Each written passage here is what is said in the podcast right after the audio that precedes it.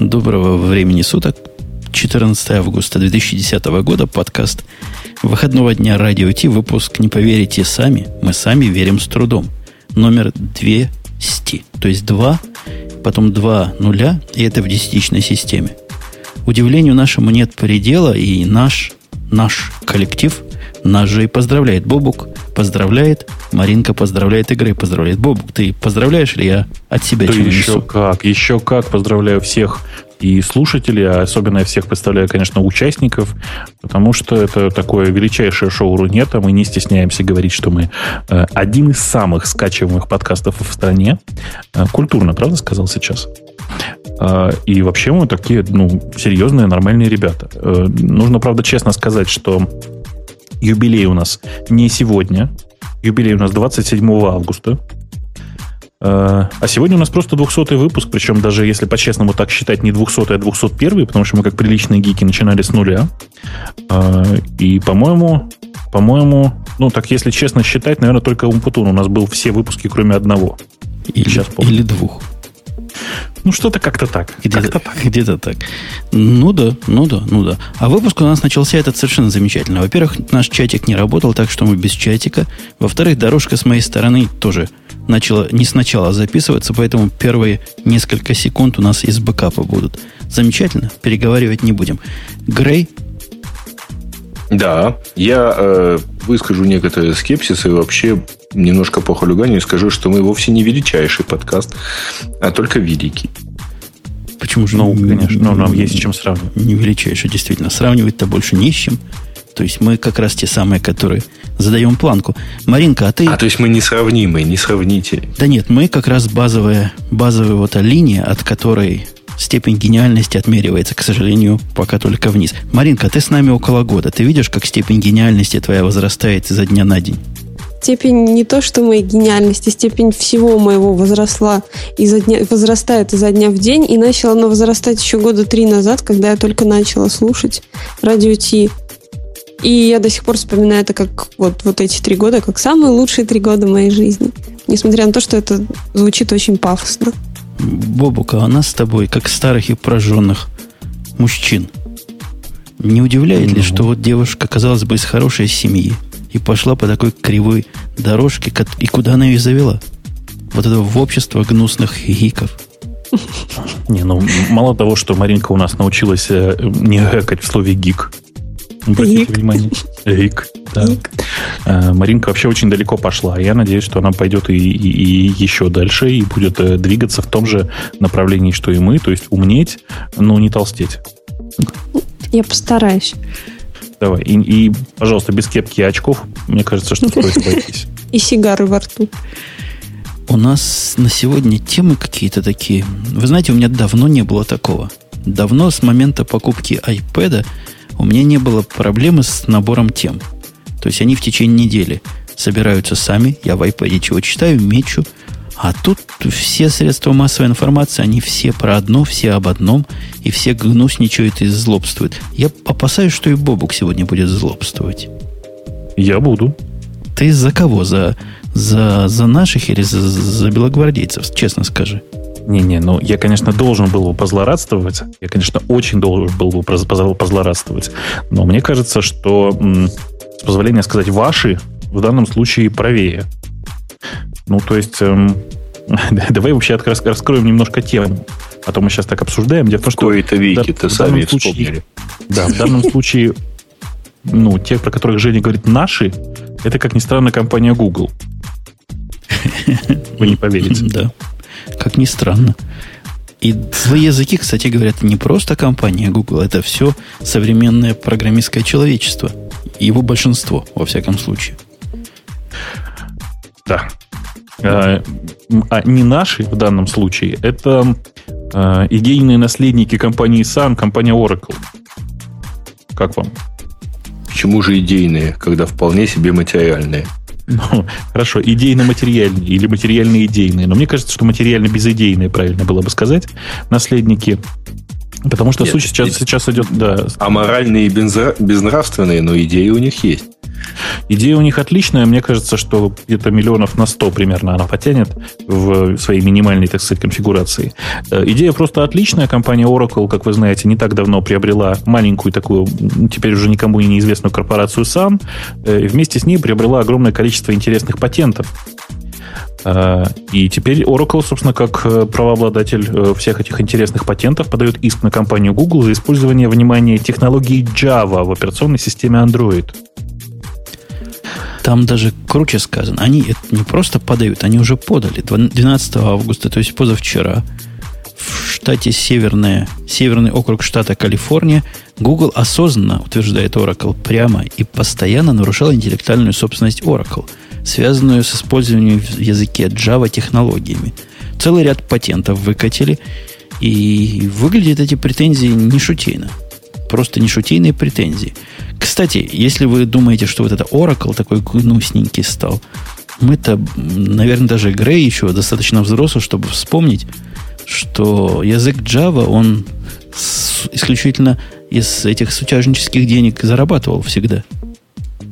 Да, это всегда так было. То есть, с чего бы другого Java зарабатывал, это надо поискать и по сусекам поскрести, и вспомнить, чем все это закончилось. Но как они Microsoft-то нагнули в свое время? Похожим образом.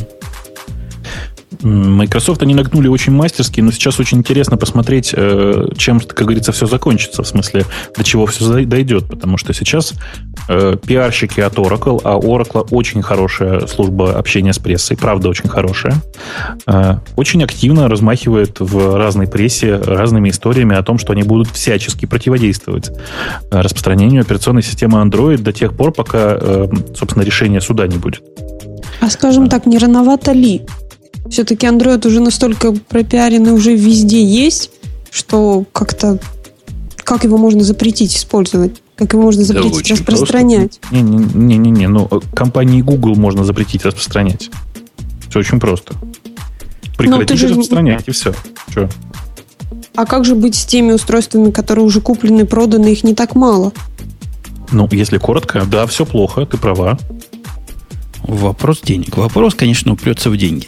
И в этом-то ты, Маринка, просто по молодости лет не понимаешь. В этом самый как раз цимис.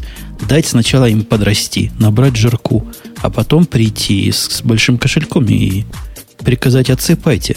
Но на самом-то деле, я вырву бобоковскую любимую фразу, не так тут все и прозрачно, и не так понятно, где здесь наши, а где здесь не наши. История Java против Android, Sun против Android, Sun против Google, а теперь Oracle против Google. Это ж не сегодня началась и не вчера. И несмотря на то, что Гослинг там поливает буквально всех на свете, своих бывших коллег, мне не кажется ситуация уж такой уж прозрачной, и Google таким уж в белых одеждах. Да нет, справедливости ради, вообще вся эта история началась еще в те времена, когда Sun была Sun, а не Oracle. То есть, справедливости ради, все это выросло из давней истории про джи ту эм и, да, и про то, что э, Google отказался, по большому счету, использовать джи ту эм и в своих телефонах, а предложил, по большому счету, альтернативу.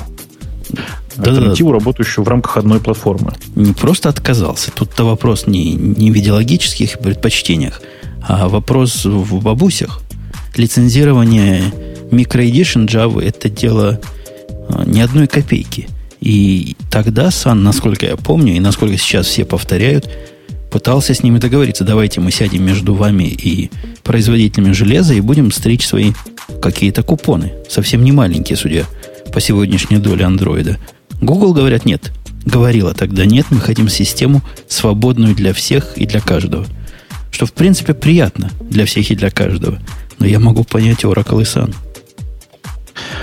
Ох, я тоже могу понять Oracle и Sun, но, конечно же, это прекрасная корпоративная борьба, и с удовольствием, знаете, как я вот иногда с удовольствием бокс смотрю, да, правда, очень интересно. Но оказаться самому в такой ситуации, в смысле на ринге с этими людьми, очень не хотелось бы. То есть, понимаете, в данном случае Oracle, как ни странно, это компания с огромным юридическим отделом, с огромным отделом по общению с прессой, и на их фоне Google выглядит довольно бледненько.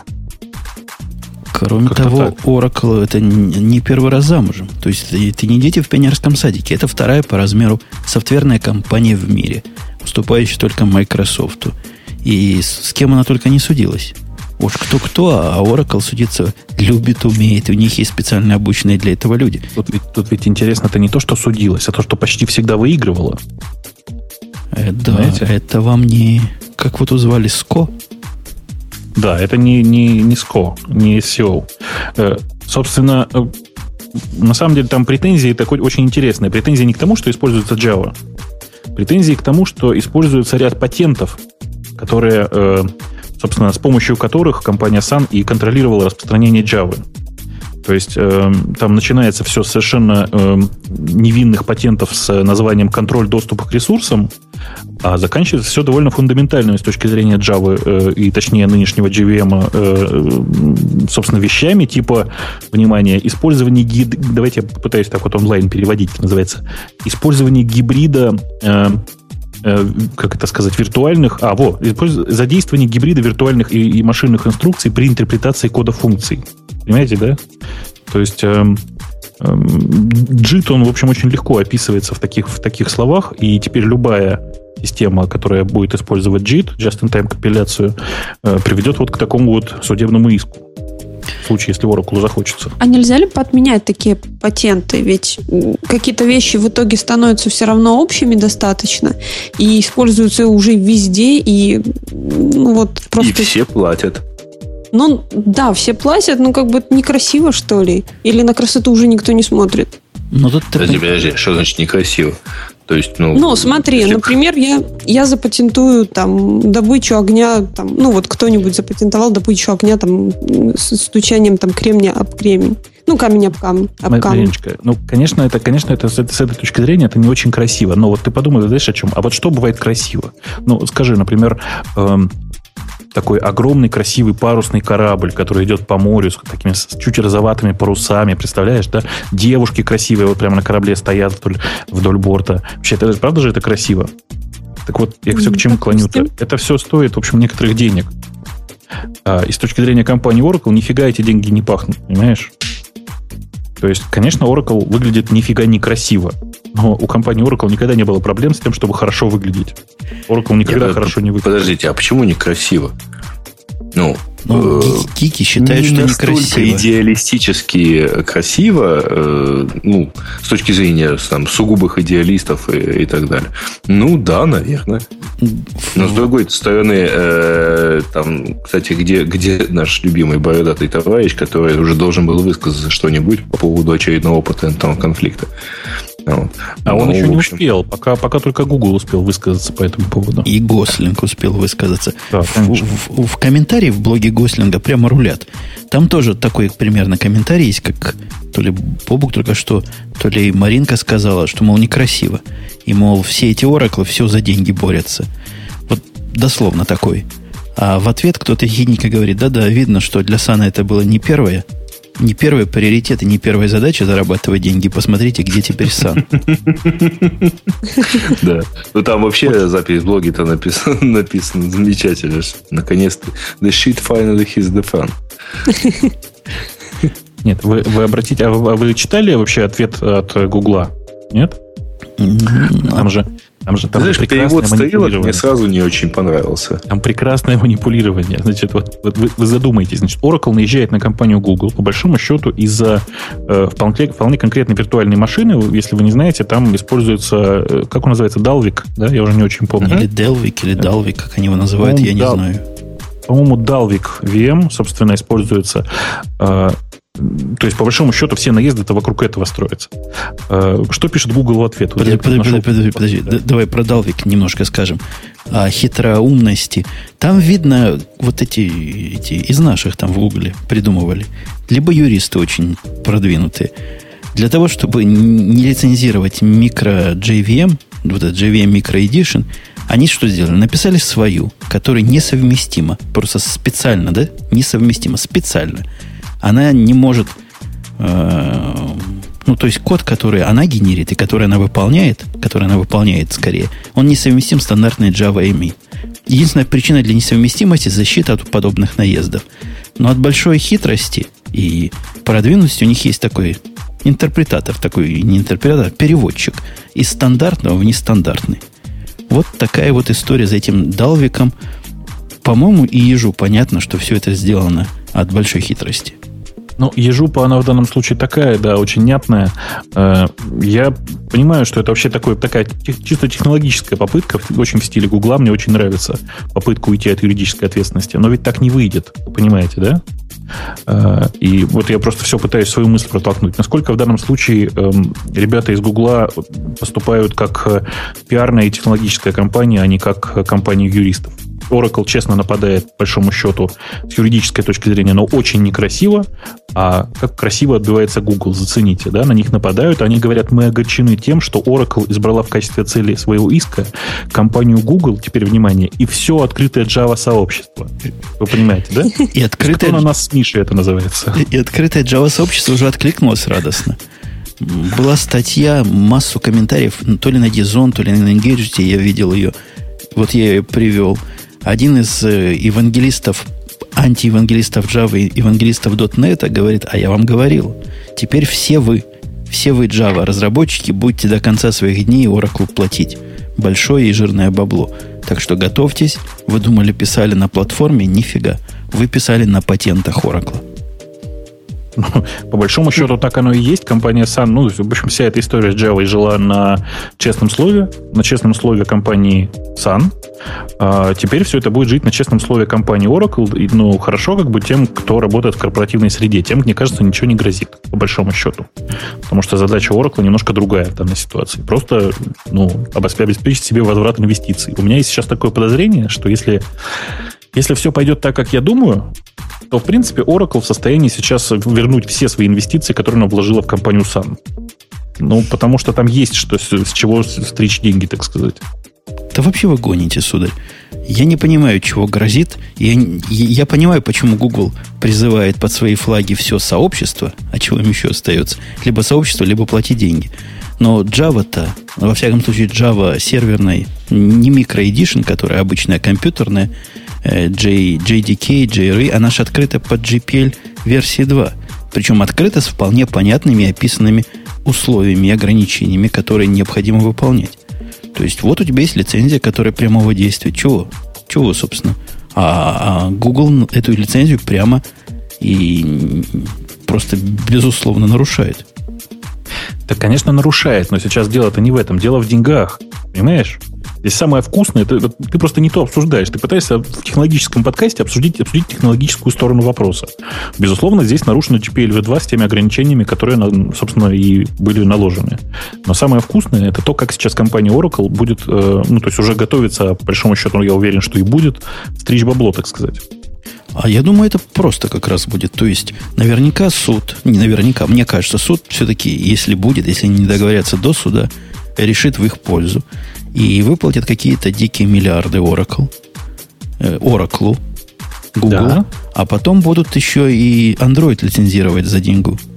Я уверен, что так и будет. И здесь, может быть, кстати, может быть, если придумывать мою любимую теорию конспирации в данном месте, может быть, все гораздо круче. Может быть, это совместная акция Гугла и Oracle для того, чтобы нагнуть производителей телефонов. Смотри, они же уже все подсели на Android. Да-да, они уже пожирнели, тоже можно стричь. Их уже больше, чем айфонов. Я же говорю, это самое интересное, нас, кстати, тут, да, нас тут очень трогательно в Твиттере кто-то обвинял. Помню, не знаю, читал ты или нет, в, в хэштеге «Радиот» очень трогательно было читать, как кто-то написал, что типа, ребята, вы о чем? Вам не стыдно вообще айфоноводы? Android обогнал айфон, а вы все, все еще говорите о том, что айфон – это хорошо. Я что хочу сказать, ты знаете, вот с этой точки зрения iPhone это хорошо. Да, вот-вот-вот-вот, вот абсолютно верно. Главный наш вывод, что, товарищи, покупайте айфоны. Да нет, нет, неправда, слушайте. На самом деле, главный вывод заключается в том, что не надо ничего бояться, можно спокойно дальше покупать свои андроиды, потому что я уверен, что конечных потребителей, если это и коснется, то там будет типа там один-два доллара с новых потребителей, а с старыми, старых потребителей, в смысле тех, которые до решения суда, вообще ничего не коснется. Слушайте, спокойно. Ну, да, совершенно ничего не коснется, включая обновления программного обеспечения. Ну, какое-то время обновления не будут выходить. Чего? Ах. А вы видали, вы видали вот эту обхохочешься тему на Engadget, по-моему, или на Mashable, опубликовали ответ одного из гугловчан главных. Вот то ли Сереги, то ли того второго. По-моему, второго. По-моему, второго, да. Да, второго ага. спросили, а что такое с вашим андроидом? Что он два часа всего тянет-то на телефоне? И он сказал, если у вас на телефоне андроида не хватает на целый день, значит, у вас что-то не так, такого вообще быть не может. Вот как с тем сусликом, да? Не может такого быть. Нету. Ты его не видишь, а он на самом деле есть. И дал всякие хакерские рекомендации, как все-таки сделать, чтобы он работал целый день. Я даже читать не стал. Ну, забавно. Весь интернет по этому поводу хохочет. Его ожидания с реальностью никак пока не совпадают, к сожалению. Слушай, ну я не знаю, что там, как, что там у людей, конечно, в голове происходит в этой корпоративной среде, потому что ни один современный телефон нормально сутки без, без подзарядки не живет. Сутки, я сейчас говорю. То есть при активном использовании, ну, таком активном, как у меня хотя бы, ну, я не знаю, я, я не видел Nokia того телефона. тридцать три десять. Ты понимаешь, какое дело? Нет, я и Nokia тридцать три десять уверен, что убью. Телефон. А по сколько ты часов в день разговариваешь? Там дело же не в этом. Дело в том, что если так окажется, что э, вот у девайса, с помощью которого я звоню, нет большого экрана, чтобы ходить в интернет, мне придется его, ну, как бы использовать в качестве девайса для тедеринга, да, то есть просто выходить через него в интернет. И еще неизвестно, от чего он быстрее скончается. Ну, совершенно точно он быстрее скончается от тедеринга. Даже вопросов нету. Пользовались. Вы, кстати, давайте в теме телефонов, пока мы находимся, я даже не удивлением поделюсь, а каким-то, какой-то грустью в голосе. Вот у меня, слышите, грусть в голосе? Ко мне, Слышу, есть. Ко мне пришел Болд. Болд BlackBerry девяносто семь ноль ноль. Прикольно, Болд с гайкой. Вот этот Болд пришел. И Грей говорил, какой телефон хороший. Главный по тарелочкам говорил, бери только его. Но я как дурак и взял. И я просто смотрю на это все. И я понимаю... Почему наши постоянные упоминания айфона, они очень даже оправданы. Вот про это, ну уж прости господи, убожество, которое у меня есть, и которое самый продвинутый вариант BlackBerry, я даже не знаю, чего рассказывать. То есть там я не знаю, с чего начать. Если бы мы его обозревали, его и его программное обеспечение, там бы хватило на неделю рассказывать о недостатках, глупостях и о том, насколько голова не так у людей, которые этот интерфейс проектировали. Ну, я с тобой не соглашусь, потому что сам по себе телефон все-таки хорош. А, вот. Подожди, что и... такое сам по себе телефон? Вот у меня аппарат, когда который является аппаратно-программным ну, комплексом. Ну, во-первых, он живет два часа, дво, не два часа, а двое суток он живет от батареи. Вот. Так что, Гриша, это сразу ответ тебе на твой вопрос. Вот. Во-вторых, его главная функция, первая главная функция звонить, работает прекрасно. Вторая главная функция читать почту, работает тоже очень хорошо. Хорошо. Ну вот, что тебе еще не надо? Нет, там еще третья функция есть, календарь тоже вполне работает. Не, все, что BlackBerry умеют делать, оно да, это нормально. Но в... я хотел на него посмотреть как на смартфон. Как такой настоящий смартфон. Я поставил их стандартные аппликации. Я поставил даже программу от э, Рима, которая подкасты загружает.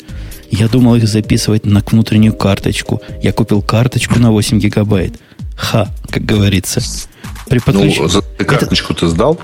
Этот замечательный телефон при подключении к Apple, к компьютеру Apple, со своей стандартной программой форматирует свою внутреннюю карточку в такой формат, который хорош для о эс икс, но после этого становится плох для телефона. Короче, замечательное совершенно устройство. Просто если бы такой выпустили iPhone, вот что бы было бы, я себе даже представить не могу. Вы представьте телефон, который в, одном из, в одной из стандартных аппликаций вдруг теряет мышь. У него есть указатель везде, а в одной mm-hmm. из программ оно пропадает. Ее просто нет. И вот так вот у них. У них так все. Подожди, а что за аппликация? Да я не помню. Ну, я в несколько раз в нее заходил, мышь пропадает. В одна из... Можно только выбирать типа стрелочками. Я, я в гневе. Это, это странное. Странное устройство и какое-то, ну, очень инженерное. Не для людей. А я тебе, а я тебе говорил, купи Samsung Wave и перестань мучиться этим вашим BlackBerry. Ну, Samsung Wave тоже своеобразный. Нам, да, конечно. BlackBerry бесплатно раздают. Я ожидал чего-то, ух. Ну, такой же BlackBerry, как и все остальные. Короче, срамота ходячие эти BlackBerry. Наверное, только в корпорациях ими можно пользоваться. Да ими нигде, мне кажется, нельзя пользоваться. Все это так, разговоры в пользу бедных. Э, вообще все, вся эта история вокруг BlackBerry, она сейчас, конечно, очень, как бы это сказать, outdated уже, да? То есть сейчас все телефоны так или иначе умеют почту. А больше BlackBerry глобально ничего не умеет. Mm, нет, не скажи. Ну а что она еще да, умеет, скажи? Вот то, как она умеет почту, это гораздо лучше, чем, чем все остальные с пуш-технологиями. Ну, вот давай мне сейчас вот не надо рассказывать сказки. Я это уже проверял. Я а вот клал рядом, простите, Nokia и шестьдесят один, с, простите, простите за плохое слово, Яндекс.Почты, в смысле с мобильным приложением Яндекс.Почты. Mm-hmm. Я клал рядом BlackBerry и одновременно посылал одно и то же письмо в два, в два источника. Оно в BlackBerry и так приходит... двое суток. Без подзарядки. Слушай, не, не бывает так двое суток. Ну, ну, не верю я в двое суток. Я ходил ну, с BlackBerry, понимаешь? Я, я ходил тоже с ходил с BlackBerry, как раз вот с этим Bolt девять семь два ноль. Вот.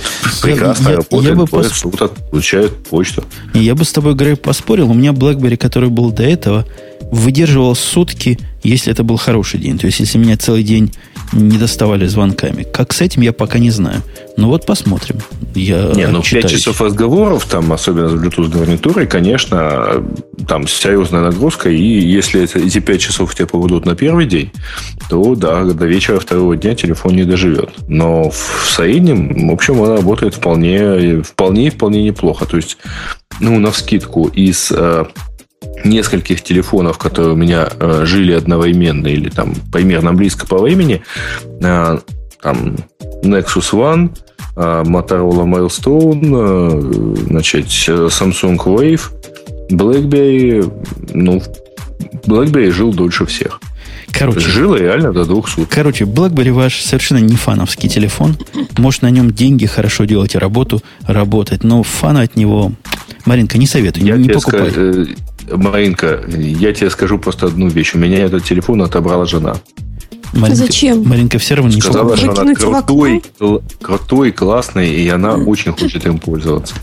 А сама выкинула в окно, я уверен. Да, да тихоря. Или спустила в унитаз. Как мы, вообще, как мы вообще на BlackBerry вырули, я не понял. А, как...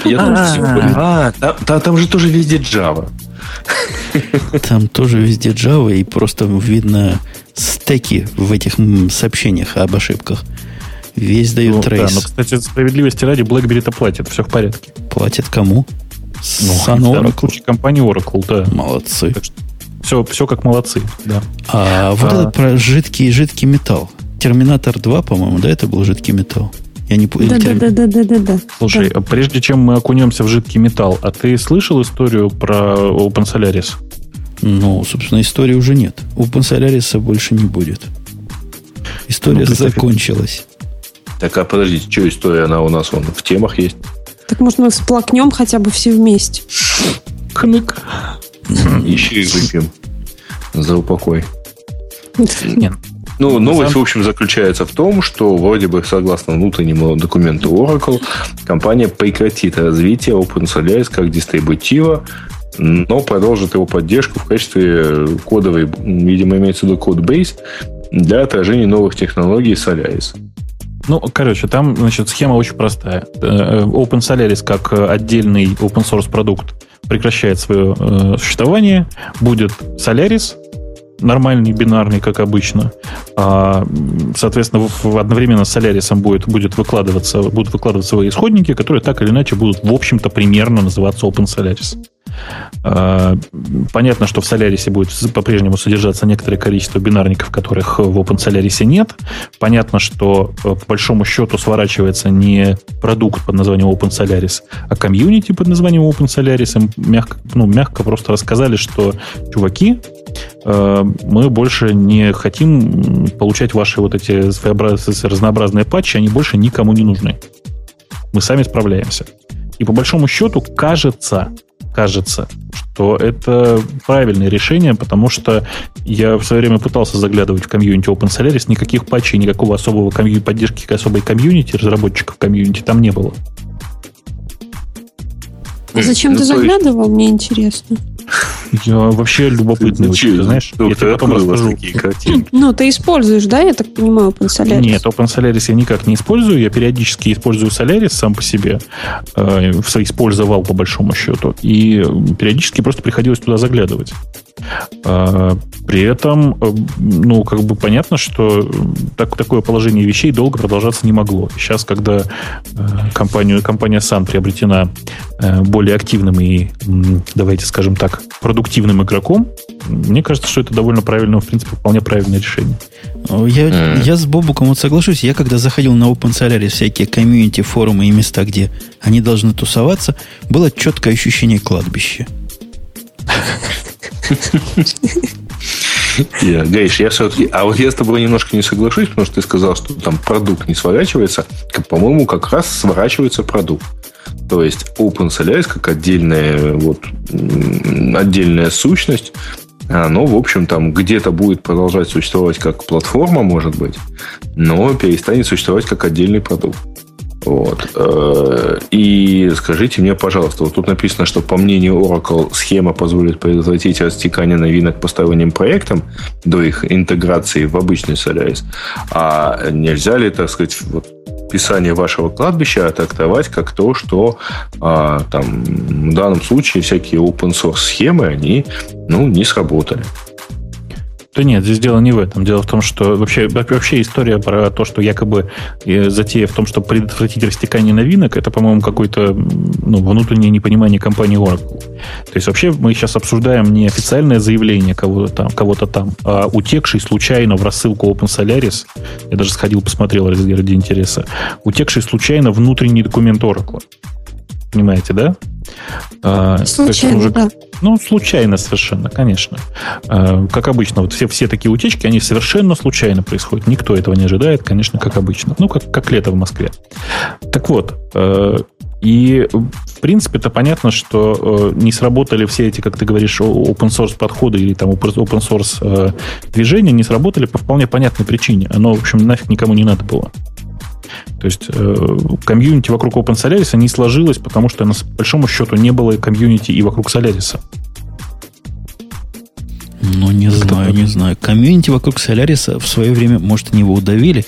Я тут далек. Нам бы тут какого-нибудь человека солярисовского фронта бы, чтобы он нам в студию там позвонил, а мы попытали. Потому что есть тут... Я встречал фанатов таких, знаешь, солярисовских, что просто наши с тобой знакомые линуксоиды не то что курят в сторонке, они нервно сидят в сторонке и даже затянуться не могут. То есть там, Слушай, там ну, все были правильно, свои. Но ты скажи, он же не программист у тебя был, правда? Да фиг его знает, они все так умно говорят. Ну, тут же проблема в том, чтобы появился э, такой энтузиазм среди э, kernel-level разработчиков, понимаешь? А там их пускали писать? Ну, не знаю. Никто не звонит, так что, наверное, наверное, таких на самом деле и не бывает. Давайте про металл. Ну, OpenSolaris, подожди, подожди, OpenSolaris RIP. RIP. Последний, да, последний штришок вот под этим экологом. Дискуссия на тему OpenSolaris и так далее. Э, ровно тридцать писем в этом самом списке. Ну, вот.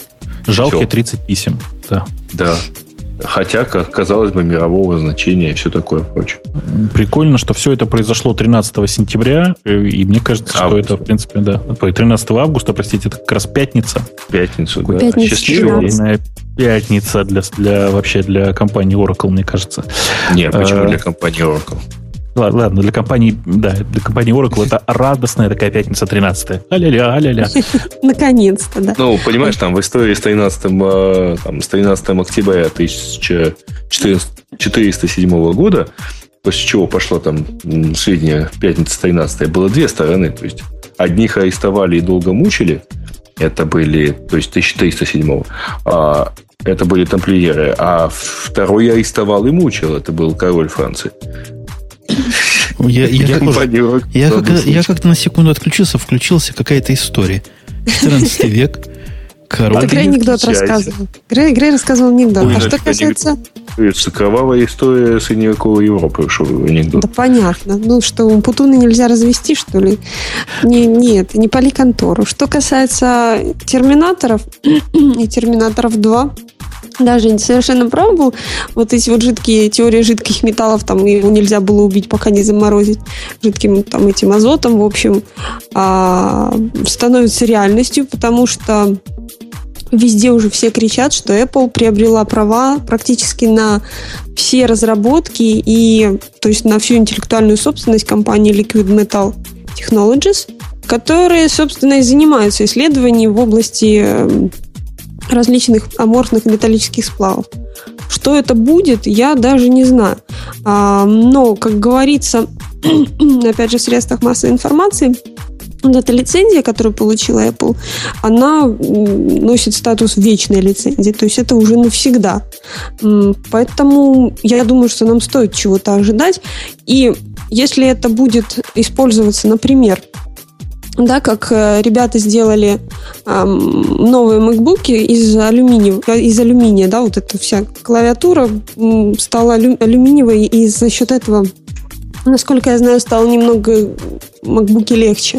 И если какие-то такие сплавы будут использоваться дальше, которые будут облегчать там и всяки, всяческим образом делать красивее, и не только красивее, но и функциональнее устройства от Apple, то почему бы и нет? Подожди, подожди, я его беру в руки, он растекается. Нафига мне такое счастье надо?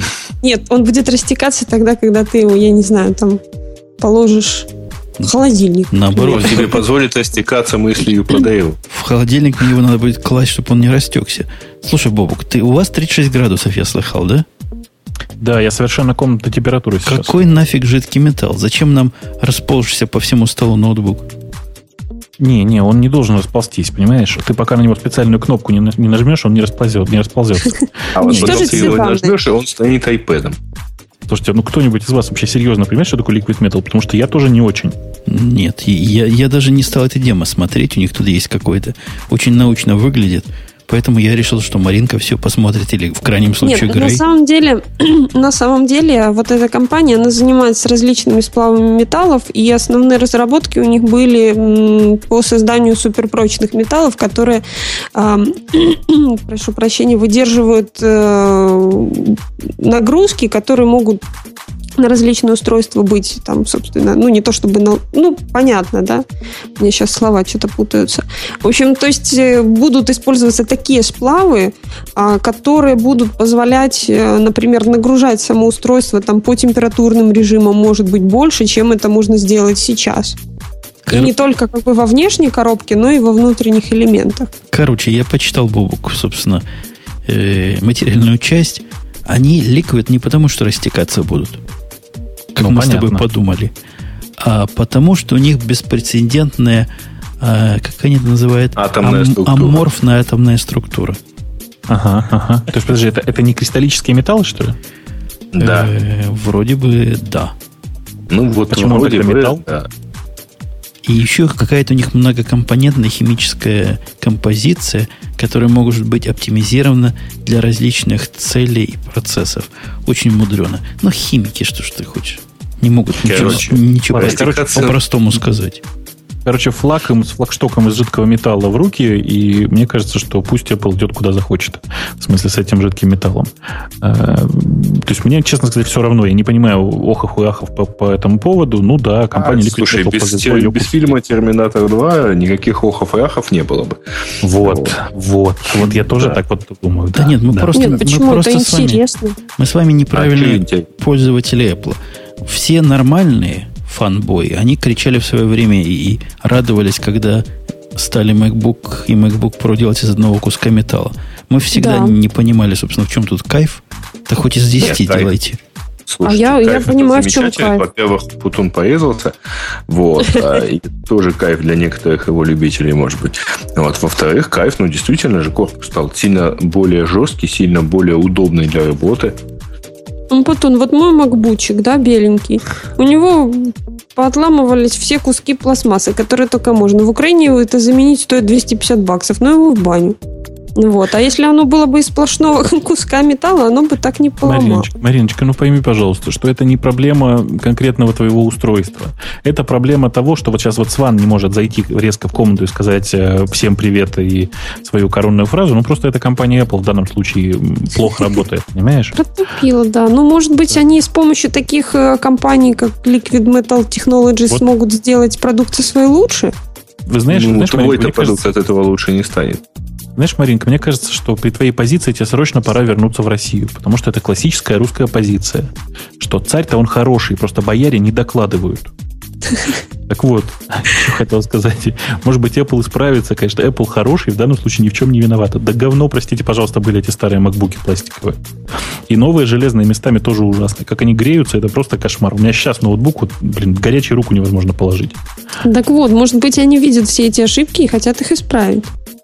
Не всегда же есть на тот момент создания какого-то устройства, во-первых, возможность полностью его протестировать. Ну, ну реально не, невозможно протестировать, что через энное количество времени, там, если с определенной силой надавливать там, на вот эти штучки, ну, на вот эти места рядом с тачпэдом, то будут отваливаться вот эти кусочки пластика. Да, они отваливаются да, у всех, но это... Да, вообще-то можно это все потестировать. Я себе очень живо представляю, понимаете, две тысячи двенадцатый год. Ноутбуки Apple и вообще ноутбуки начали догреваться до такой температуры, что когда ты подводишь палец к тачпэду, он отваливается. Но палец теперь, смотри, тачпэд? Отваливается не тачпэд, а палец, конечно. Тачпэд уползает в сторону. Слушайте, у меня к вам вот какой вопрос. Вот то, что я в следующей теме вижу, это шутка юмора или это на самом деле грустная реальность? Ну, ты зачитай, я тебе потом расскажу, что там было на самом деле. Торрент-реактор покупает, то есть покупает с деньгами, как Остабендер, пятьсот тысяч сразу. И потом переименовывает русский. Таун — это не город, село. Во. Поселок. Поселок. Село Гарь в Томской области.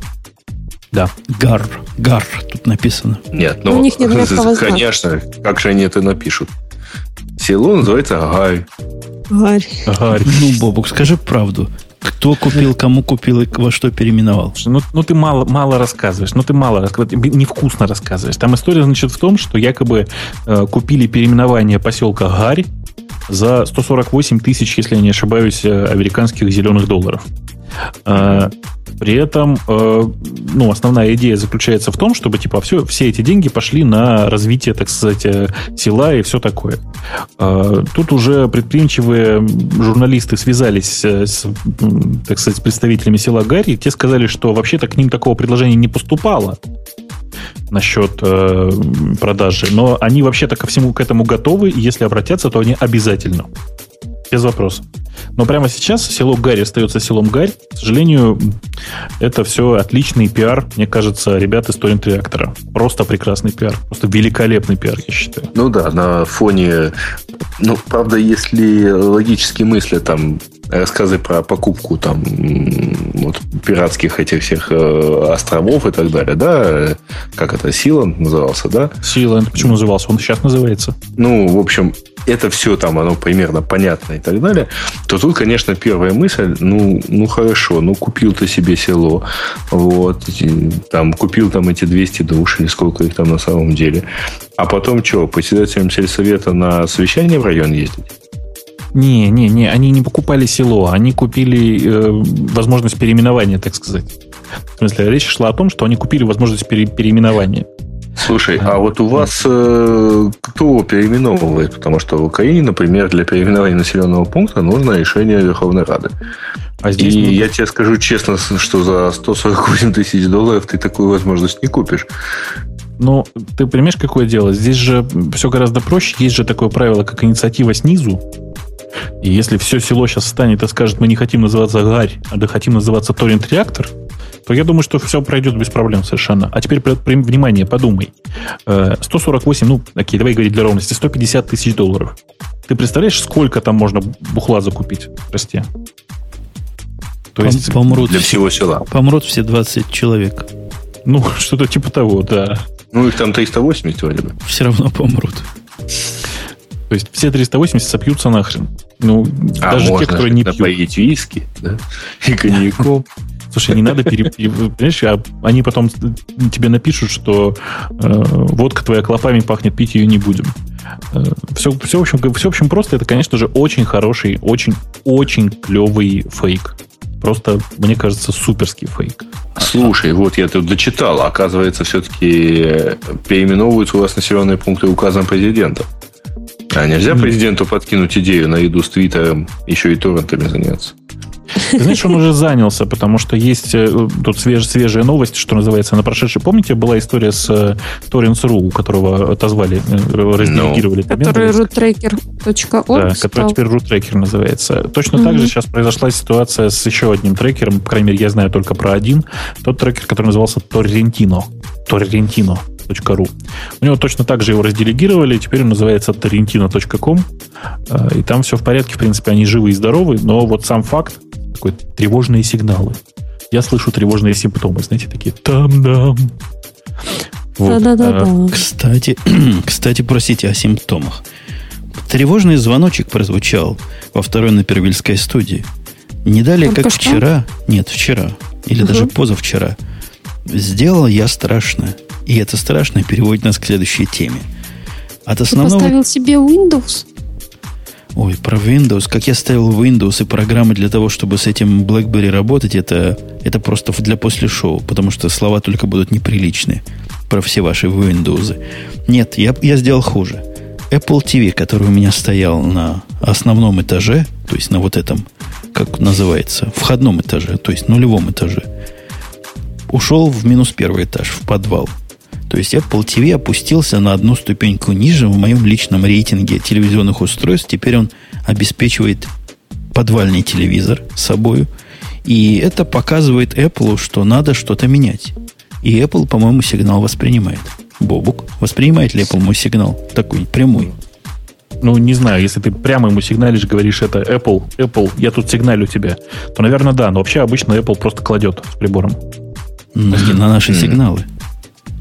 Ну, там какое-то странное совсем обновление они планируют. Вот, поэтому они как-то вот не те сигналы, кажется, ловят. Хотя, может быть, и те, но э, тогда сугубо американские. Новость, собственно, заключается в том, что вот вроде бы Apple ти ви получит обновление. И теперь это будет суперкомпактное устройство. Вообще говоря, такой вот увеличенный iPhone, потому что в нем будет использоваться ай о эс четыре, а в нем будет использоваться флеш-память объемом шестнадцать гигабайт и процессор а четыре. Mm. То есть это будет такой клиент для потокового видео. Все гораздо проще. Правильно говорить так. Apple ти ви превращается в Mac Mini, который работает под iOS. Вот и все. Или в iPad, который без, без iPad. Я бы сказал так, что это некое тогда становится устройство, которое там, в качестве экрана используют телевизор. Ну, а устройство при этом вот где-то формата iPad или iPhone. Слушайте, скажите, а вот вас не смущает, простите, что я немножко на отвлеченную тему, вас не смущает вот эта традиция Apple все начинать с буквы I? Я просто Ты уже I как задолбался. Времени. Я уже I я... как задолбался просто. На самом деле, это проблема-то не только задалбывание. Теперь как-то люди мыслят через вот эту букву I. А если придумывать новое название, там, например, устройства какого-то, да, там, пос-системы, то все там, давайте назовем ее iPOS. Ну вот, или, там, не знаю, новый молоток, давайте назовем i-молоток. Все почему-то начинают уже мыслить вот этими вот шаблонами. i-молоток с сенсорным экраном. А есть еще одна такая компания, типа Гугла, только поменьше, которая все на «я» называет, да? «Я почта», «я деньги». Неправда, у нас там стоит специально точечка, и это означает, что это сокращение. Это Яндекс деньги, Яндекс почта, понимаешь? А откуда там «ай-ай», скажи? Мне кажется, здесь какая-то ай, ай, айрония чувствуется, простите, в, вот в этой дурацкой привычке все на «ай» начинать. По-моему, ну, просто «я», точка, работники, они так...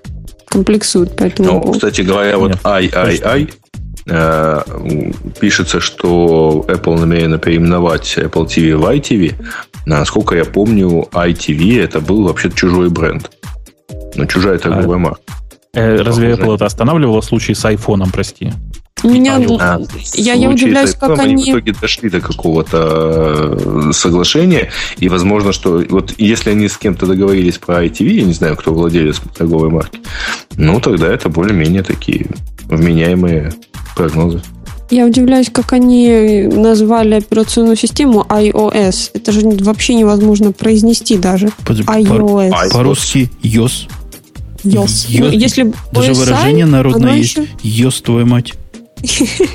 Не, не, зачем? iOS. Так все и называют, по-моему. Ну, оно ужасно. Слушай, его ну, тяжело ты, произносить. Ты, ты пойми, правильно было писать не I, в смысле, не, не букву I, а I как глаз.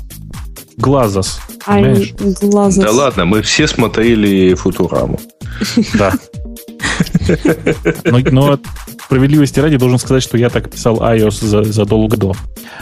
И вообще, что за фигня сейчас перед нами происходит? Ага, история. Так вот, я что хотел сказать-то? Давайте уже, ну, как бы каким-то более интересным темам. Что мы за фигню обсуждаем? Г- главная тема про... Apple, Apple, ну? Поможет ли вам iPhone получить этот самый? Чего? Ну, iPhone. По- поможет ли Бобуку iPhone получить случайную связь? Я А-а-а. вот так интеллигентно сказать хочу. Ага. Бобук, ты в курсе этой темы? Ты, ты даже не знал, что у тебя шансы высоки? Еще как высоки. Ты понимаешь, нет, я вообще Ух, тут всем рассказываю. У меня же теперь четвертый iPhone. И раньше у меня на мой телефон реагировали только девушки, а теперь начали еще и мальчики. Я уже опасаюсь просто за себя. Отдай. Кого? iPhone. Мариночка, приезжай, обсудим. Ну, у нас есть большая такая выборка. Попробуем попробуем обсудить, короче. Внутри компании. С iPhone четыре. Давайте попробуем обсудить ситуацию с iPhone четыре внутри компании, так сказать, внутри компании. А история про м, то, что всем владельцам iPhone четыре срочно дадут, очень близка к правде. Но только тут причина не в этом. А в чем? Ну, это, кстати, пример замечательного пиара. Безумно замечательного пиара. Никто не знал про этот дейтинг-сайт. Да. А теперь вот он выпустил исследование. Сайт называется OkCupid. И он выпустил исследование о том, что в зависимости от того, какой у вас смартфон, у вас больше или меньше половых партнеров. То есть на первом месте владельцы айфонов, потом BlackBerry, между прочим, Женя, ты не знаешь, зачем тебе телефон BlackBerry. Да. Да. Для этого. И только потом пользователи Android. Я уже слышал такие, ну, такие недоуменные вопросы в Твиттере. А, говорит, если у меня iPhone, а у жены Android, то это не опасно? Да я вам скажу больше. У меня и iPhone, и Android, и iPhone, и BlackBerry. Мне что, разорваться теперь, что ли? Значит, дальше, дальше идея очень простая. Смотрите, то есть себе нужно обязательно покупать iPhone, а вот дарить iPhone там, своим дорогим, любимым и близким ни в коем случае нельзя. нельзя. Вот блин. Потому что, потому что это плохо закончится. Я только что, вот буквально мы начали про это говорить, я только сказал про то, что у меня iPhone четыре, я получил два сообщения от разных м, девушек, которые практически слово в слово повторяют одно и то же. У тебя четвертый iPhone, дай потрогать. И я вот даже не уверен, что это про iPhone сейчас. Слушай, кстати, а, да. Там действительно разница между iPhone и BlackBerry и Android. Ладно, BlackBerry в серединке где-то. Чуть ли не в два раза. Особенно среди этих самых. Нет, да, ровно больше, чем в два раза. Существ женского пола. Я боюсь, а, я да. боюсь, что теперь пострадают девушки очень сильно по этому поводу, потому что их молодые люди перестанут им дарить нормальные телефоны. А как, как же тогда девушки смогут вообще приобщаться к миру хай-тек, если не через молодых людей? Это будет ну, все, тупение все нации. Рассталась, рассталась, Зна- купила iPhone. Слушайте. Так она не купит. У меня есть другая гипотеза. Подождите, у меня есть да. другая гипотеза. Смотрите. То есть, возможно, это статистика следствие того, что девушки меняют партнеров, пока им не подают iPhone. И как только им дарят iPhone, они опять меняют партнера. Yeah, они ну, начинают менять а два раза быстрее. Да. Не, а вообще мне это, мне эта статистика, вот я даже удивляюсь, почему Бобук молчит. Но вот с женской точки зрения, и почему Маринка молчит, я тут за женщину выступаю. Мне mm-hmm. кажется, статистика должна быть наоборот. Потому Жень, что... давно у тебя новый iPhone? Потому что с женской точки зрения... Маринка, вот давай вместе подумаем. Давай, вот давай. Что, что такое Android, да? Это такое устройство, которое надо исследовать. И вдоль, и впоперек. И которое надо как-то особым образом хакать. И как-то к нему подходит свой нужен. И все... По-моему, владельцы этого устройства должны среди женского пола особым вниманием пользоваться. Я с тобой полностью согласна. Это... М- вот женщине должен быть интересен скорее линуксоид, чем пользователь да, Mac, да. macOS. Слушайте, macOS. Давайте, давайте я более, более приземленный пример вам сейчас приведу. Вы знаете, вообще-то гораздо большей популярностью, вообще самой большой популярностью из всех должны были пользоваться э, на улице игроки, так сказать, онлайн, онлайновых ролевых игр. Вот, например, World of Warcraft. Потому что количество вещей, которые нужно изучить, простите, в процессе игры, настолько велико, что, в принципе, в принципе, мне кажется, это просто был бы вот такой хит. Представляете, идет и, по улице человек, который... Да. Эм, кроме, кроме этого, мне кажется, что самым, самыми популярными были бы не музыканты, ну, что там, в принципе, музыканты, да, семь нот, фигня какая, а самыми популярными были бы, конечно же, звукооператоры.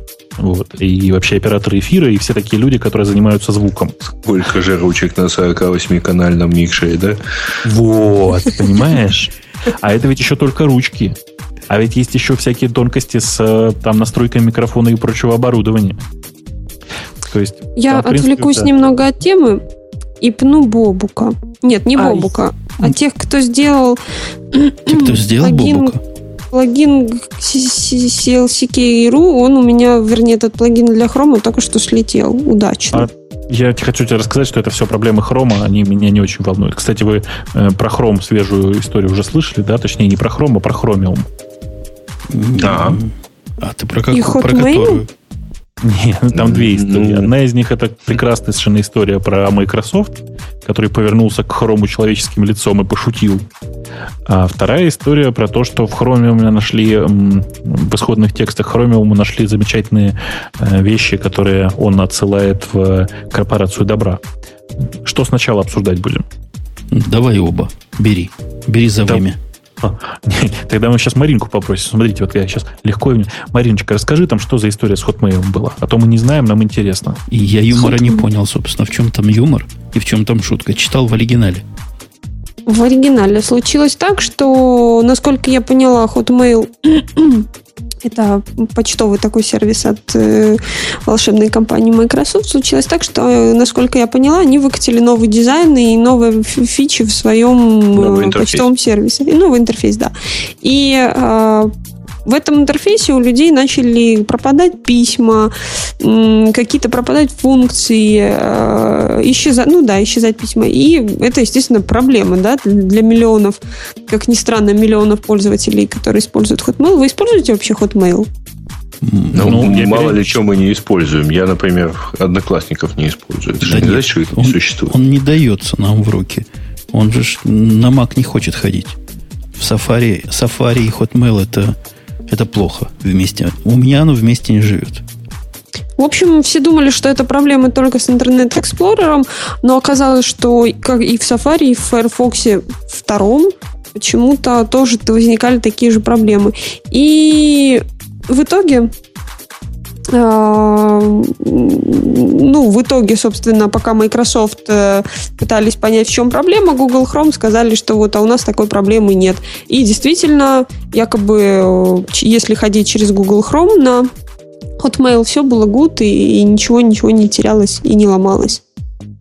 То есть ирония в том, что... Это я пытаюсь понять иронию, над которым все смеются. Так это у Бобука какая-то ирония. Бобук, будет. Ирония в том, что у Гугла, несмотря на то, что у них свой почтовик, их собственный браузер с майкрософтовским почтовиком работает лучше, чем собственный майкрософтовский браузер. Я правильно понял иронию? Не-не-не, Internet Explorer прекрасно работает с Hotmail. Ну, так, а, а в чем с ним не работает Safari, с ним не работает Firefox. Там вот. Еще раз, плохо. Ирония заключается в том, что Hotmail периодически, вместо того, чтобы э, починить работу Firefox два и Safari три, рекомендовала пользователям воспользоваться Google Chrome в качестве альтернативы. Вы представляете? С трудом. То есть на тех, видимо, платформах, где Explorer просто не развит пока, по недоразумению, типа Linux и iOS X, да? Там они предлагают Chrome. Угу. Угу. Понятно. Ну, я как-то в Safari постою. Кстати, я видел в одном из ответов Microsoft, они говорят, да-да, Safari два и Safari три у нас работают плохо. Можно подумать, что Safari четыре и Safari пять у них работают хорошо. Ну, справедливости ради, вообще у WebKit он одинаковый и у Chrome, и у этого самого, и у э, Safari. И у Safari, да. То есть у них совершенно одинаковый WebKit, э, и, в принципе, уровень совместимости должен быть похожий. Ну, а вторая история, ты нап- намекал? А, ну, так история очень простая. Оказалось, что Chromium тоже не, нифига не, как бы это сказать, не свободен от стукачества и тоже стучит в Google. Это такая была довольно шумная история. Подожди, Chrome... насколько я понял, он ставит куку, да? Он, да, он от, отправляет... Запуска. Да, он в момент старта обращается к гугловым сервисам для того, чтобы проставить куку, что, в принципе, ну, понятно, зачем это Google делает. И, кроме этого, в процессе тоже периодически так слегка постукивает. В принципе, сейчас все это очень легко уже находится в интернетах, тут уже никакой тайны нет, и Google, в общем, никак на это дело не прореагировала. Думаю, что они сейчас так втихаря тихонечко скажут, что ой, это у нас так случайно получилось. Ну вот помните историю с, с, этими, с машинами, да, с Wi-Fi. Кстати, судя по слухам, в Южной Корее началось, началось большое дело. Там в какой-то момент был большой обыск в офисе Google в Южной Корее. Именно по тому поводу, что ездила машина, которая собирала данные о Wi-Fi-ных точках. То есть вся эта история, как мы, мы про нее уже забыли практически, она, в общем, развивается и идет до сих пор. Я боюсь, что Google это еще аукнется, почем зря. Я затрону следующую, не следующую тему, а другую тему. А вот Грей вспомнил про одноклассников. Я вспомнила сразу про ВКонтакте. И когда я вспомнила про ВКонтакте, я зашла в Твиттер, собственно. И к чему я это все говорю? В Твиттере появилась новая фича, которая показывает, когда ты заходишь на страничку другого юзера, показывает, кого вы оба типа фолловите. То есть, кто ваши общие... Эм, угу. друзья. Вот. И мне кажется, это такая... интеграция, вот это все-таки появилось сначала вот в каких-то а-ля Одноклассниках и ВКонтакте, и вот сейчас идет в Твиттер. Насколько это нужно и удобно, я пока еще не решила, но в принципе это, ну вот, интересно. Но угу. узнать свои угу. связи какие-то, я даже не знаю. А вы вот видели? Я сейчас зашел на аккаунт Барака Обамы и увидел, что мы с ним вместе фолловим президента России. У вас есть что-то общее. И, кстати говоря, нашего дорогого анонимуса тоже мы вместе фолловим. Мне хотелось бы, хотелось бы Твиттеру все-таки гнусно посоветовать начать с главного. Ну, ну пусть, пусть тут падают же, ну падают же, ну направо и налево. Ну что это такое? Предлагают нам всякие фишечки и всякие рюшечки, когда ходовая часть через пень-колоду.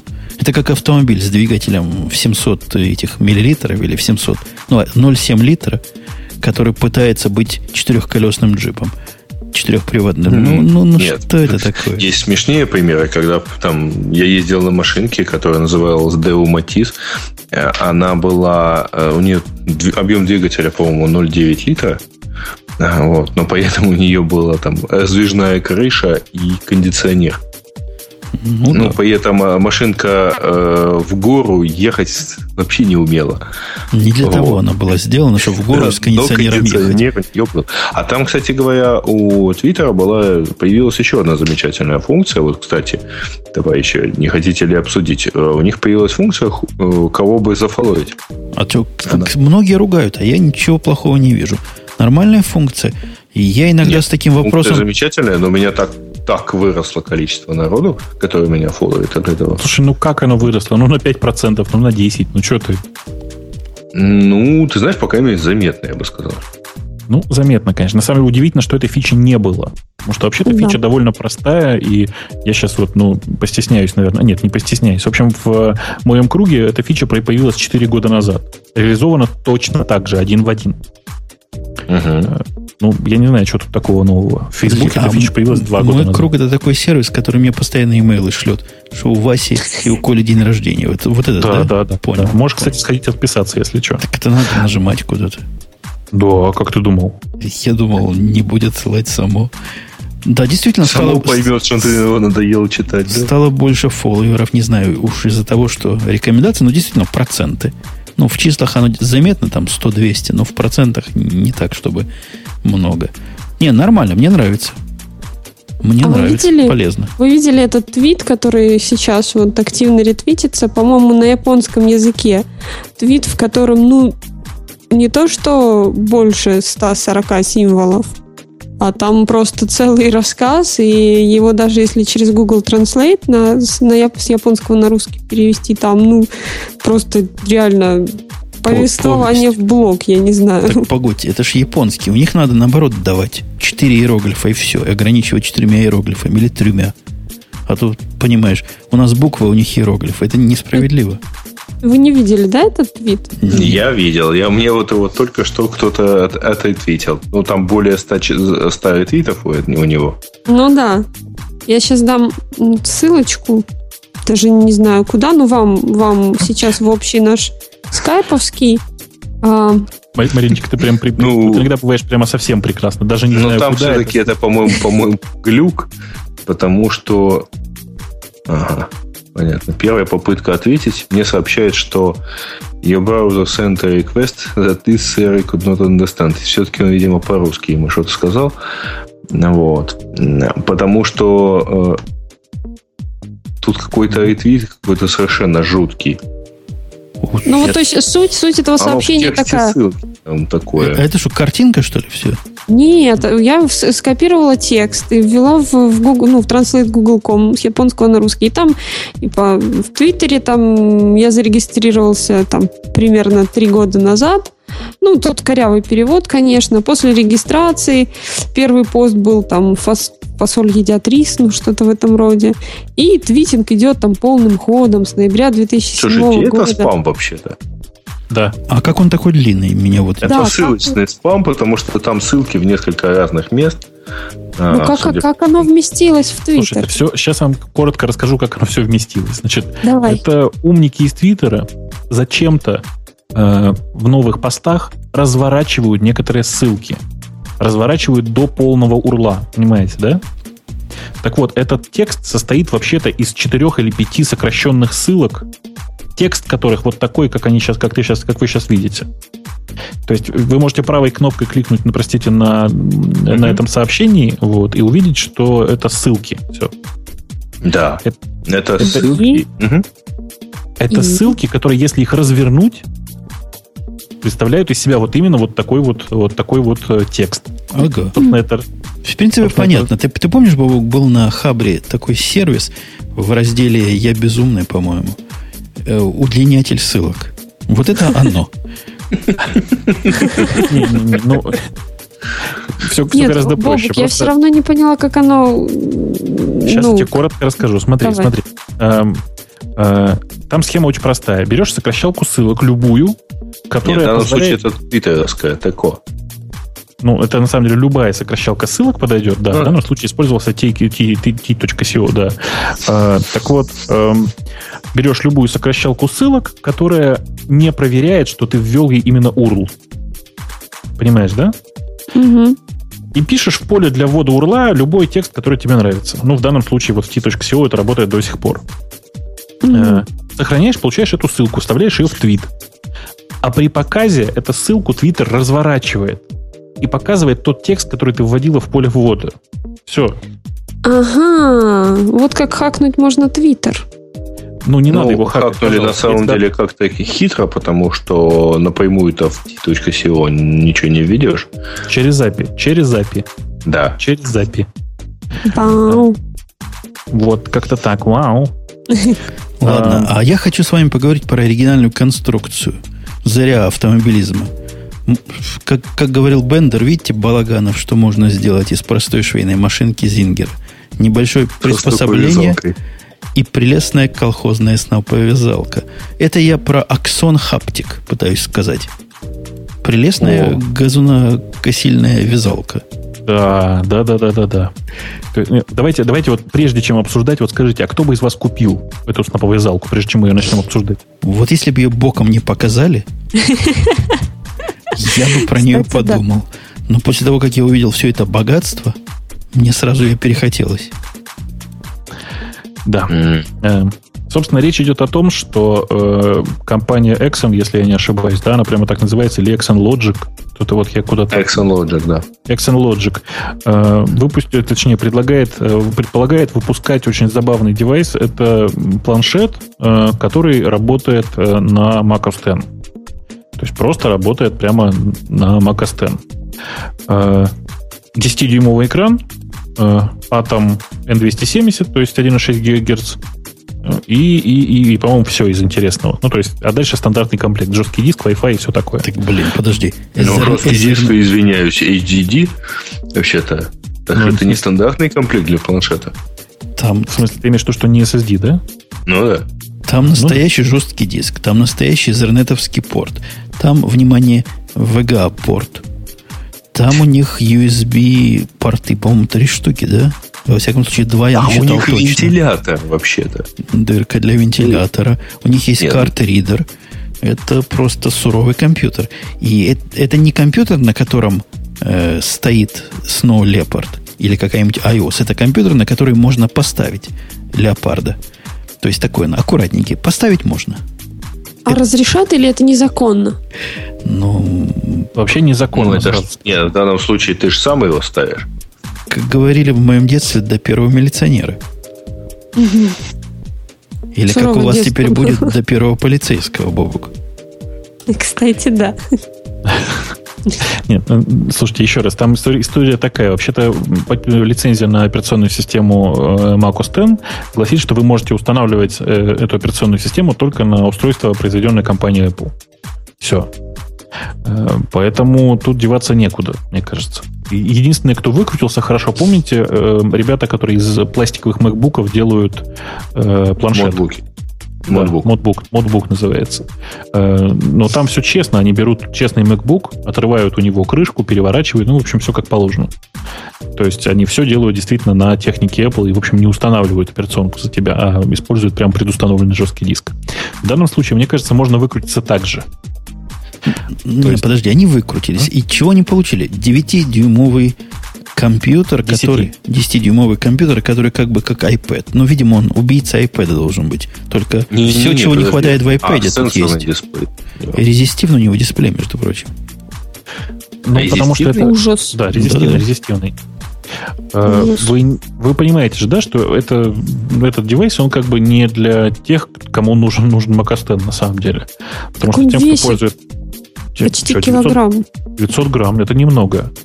На самом деле, девятьсот грамм это меньше, чем, чем все ноутбуки от Apple. Чем каждый ноутбук от Apple. А сколько весит этот, господи, iPad? семьсот, по-моему. шестьсот. шестьсот.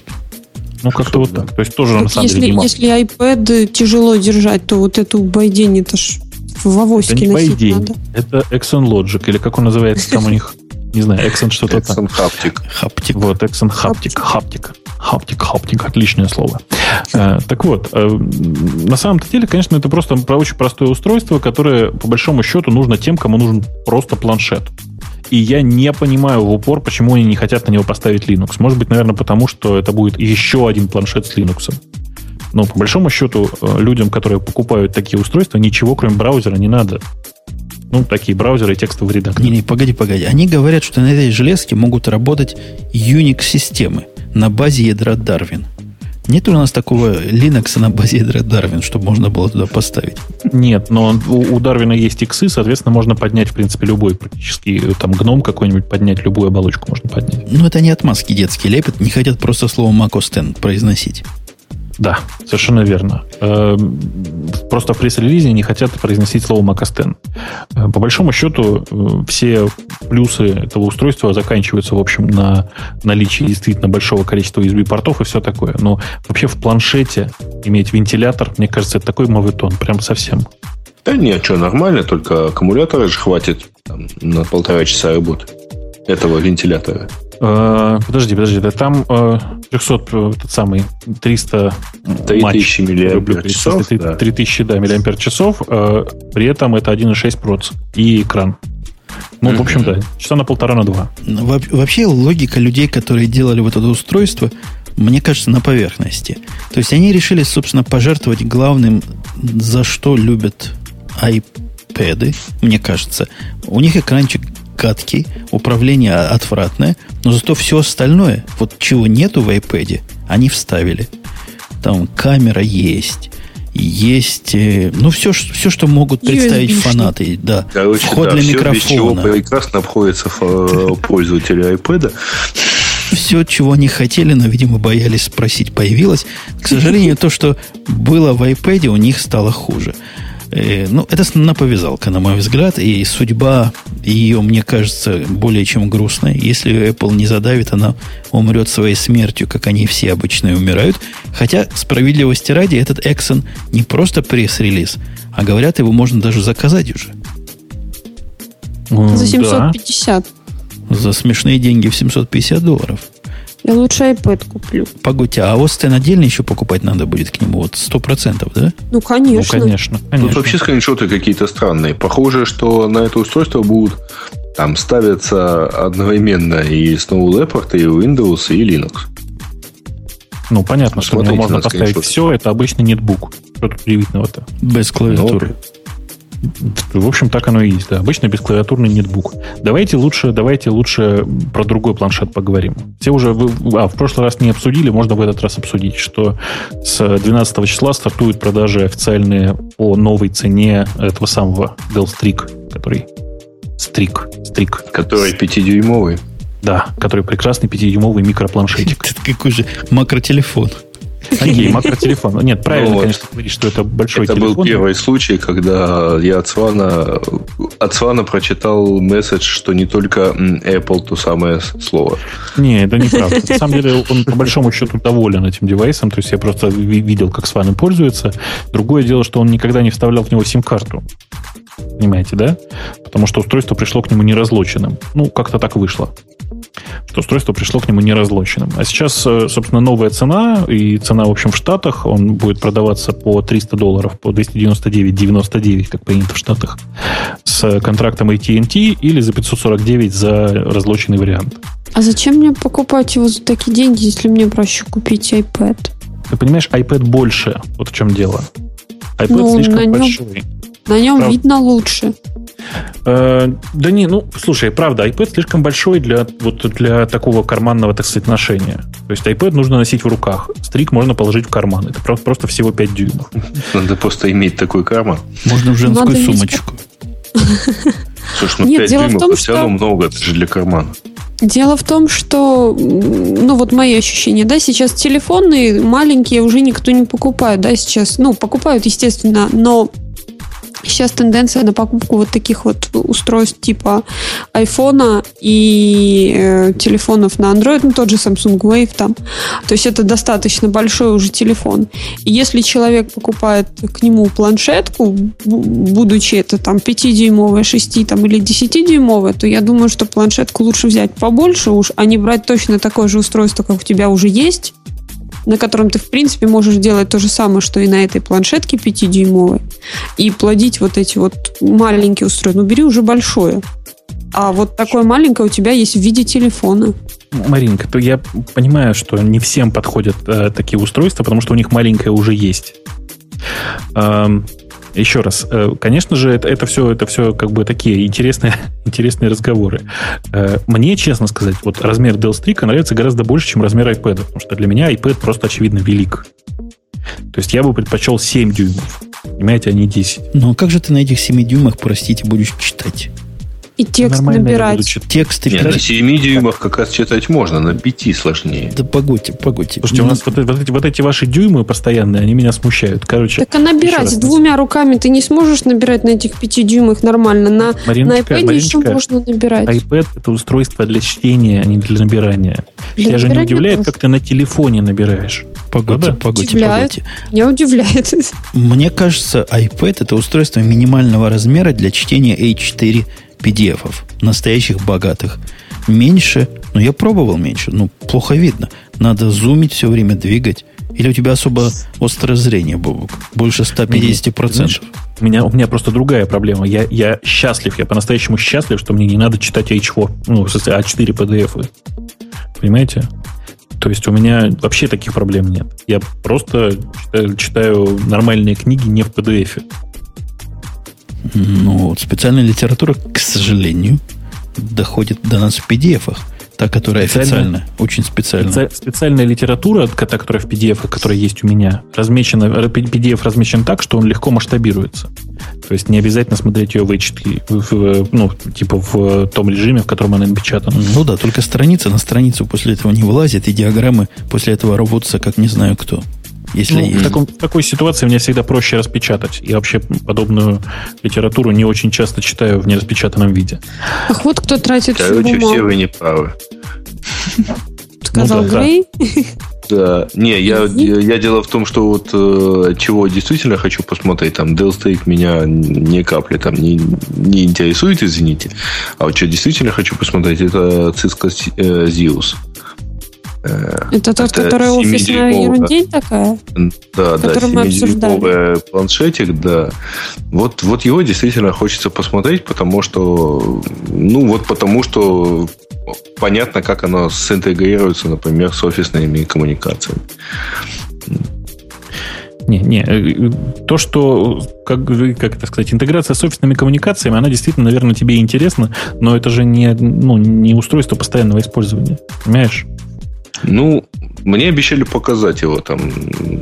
Знакомый провайдер уже заказал себе несколько штук. Правда, еще без цены, но через шестьдесят дней оно у него, по идее, поедет. Слушайте, ну, это как бы хороший, понятный подход. Ну, правда, честное слово. Сейчас все планшеты, которые я вижу, они для меня, вот я просто еще раз про себя говорю, они слишком большие. Ждать Cisco девайса хорошо, но он очень-очень узкоспецифический, понимаешь? Он очень-очень заточен, правда, на офисное использование. Подожди, а Samsung, который в начале сентября будет семь дюймов, говорят, не подходит тебе? Я же его еще не видел, понимаешь? А Dell Streak я уже пощупал. Угу. И мне кажется, что это вполне себе понятный и внятный девайс, который, у которого есть там куча своих родовых травм, куча, куча проблем. Он по-прежнему, насколько я понял, продается с Android, о ужас, один шесть или один пять даже, что-то такое. И, ну, как бы понятно, что нужно будет ждать апдейтов, всего такого. Но прямо сейчас это вполне себе понятное, внятное устройство, которое уникальное на рынке, потому что больше пятидюймовых и семидюймовых планшетов нет. Таких в наличии готовых. Я тут сижу в бэкграунде и думаю, кому я с большим предубеждением отношусь, к Dell или к Samsung. Даже не могу решить, пожалуй, к обоим. То есть я пытаюсь намекнуть, что в здравом уме и без пистолета у виска я вряд ли даже близко подойду к этим устройствам. Ну, а вот а я больше так. к Samsung. Зря так. На самом деле, свежие устройства от Samsung, ну, там просто видно, насколько два года назад Samsung начал вкладывать бешеные деньги в мобильное, мобильное свое направление. Потому что за, за два года Samsung сделал гигантский совершенно шаг вперед. То есть, если выйдет вот это свежее устройство, обязательно на него посмотри. Мне кажется, что оно тебе может даже и понравиться. У меня такая сразу в мозгу цепочка: Samsung, Эльдар, реклама, Грей. Грей, у нас есть реклама? Ты не забыл ли про нее сегодня? А и по ней уже а вспоминал. Да, по ней уже вспоминал Бобук. Рекламы у нас сегодня чуть меньше. Хотя непонятно, да, почему у тебя от Samsung через Эльдара поехала ко мне. Ну, у него как-то сложные вообще со всем этим взаимоотношения. Я вам сейчас ну, расскажу вот он страшное. Он просто ассоциативно да. развит.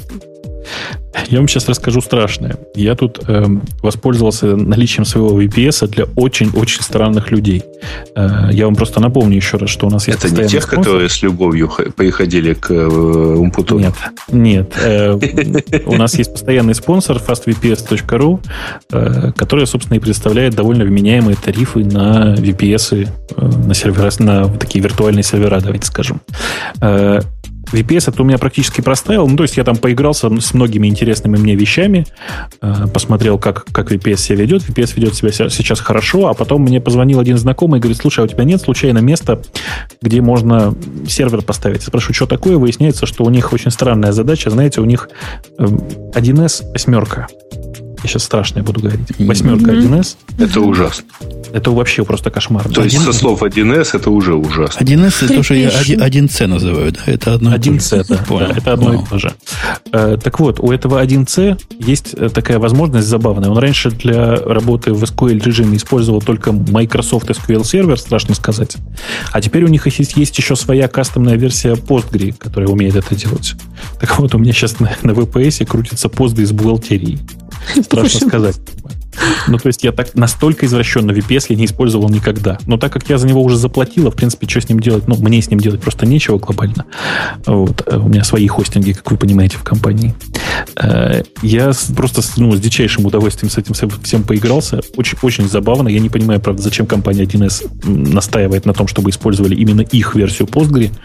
Благо, что лицензия у Postgre довольно такая открытая. В общем, это было весело, я вам скажу.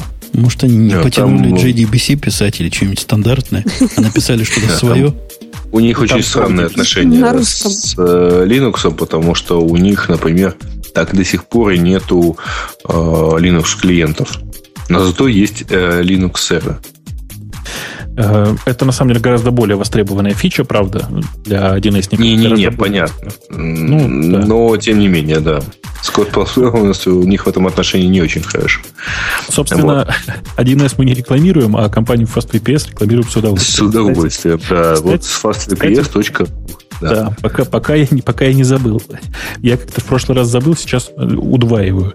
Знаете, у нас есть еще и технологический спонсor. Это сервис russianpodcasting точка ру, arpod точка ру, который вот уже двести выпусков помогает этим онлайновым трансляциям и вообще тащит на себе вот это вот ужасное, тяжелое бремя поддержки радиота в технологическом плане. Я считаю, что это очень круто. Сейчас вот большая часть наших слушателей должны встать и зааплодировать, потому что, ну, правда, это гигантская совершенно тяжелейшая ноша. Тащите там тысячу слушателей онлайн постоянно. Это огромный кластер, который помогает нам. В общем, ух, спасибо Арподу. Mm-hmm. Да.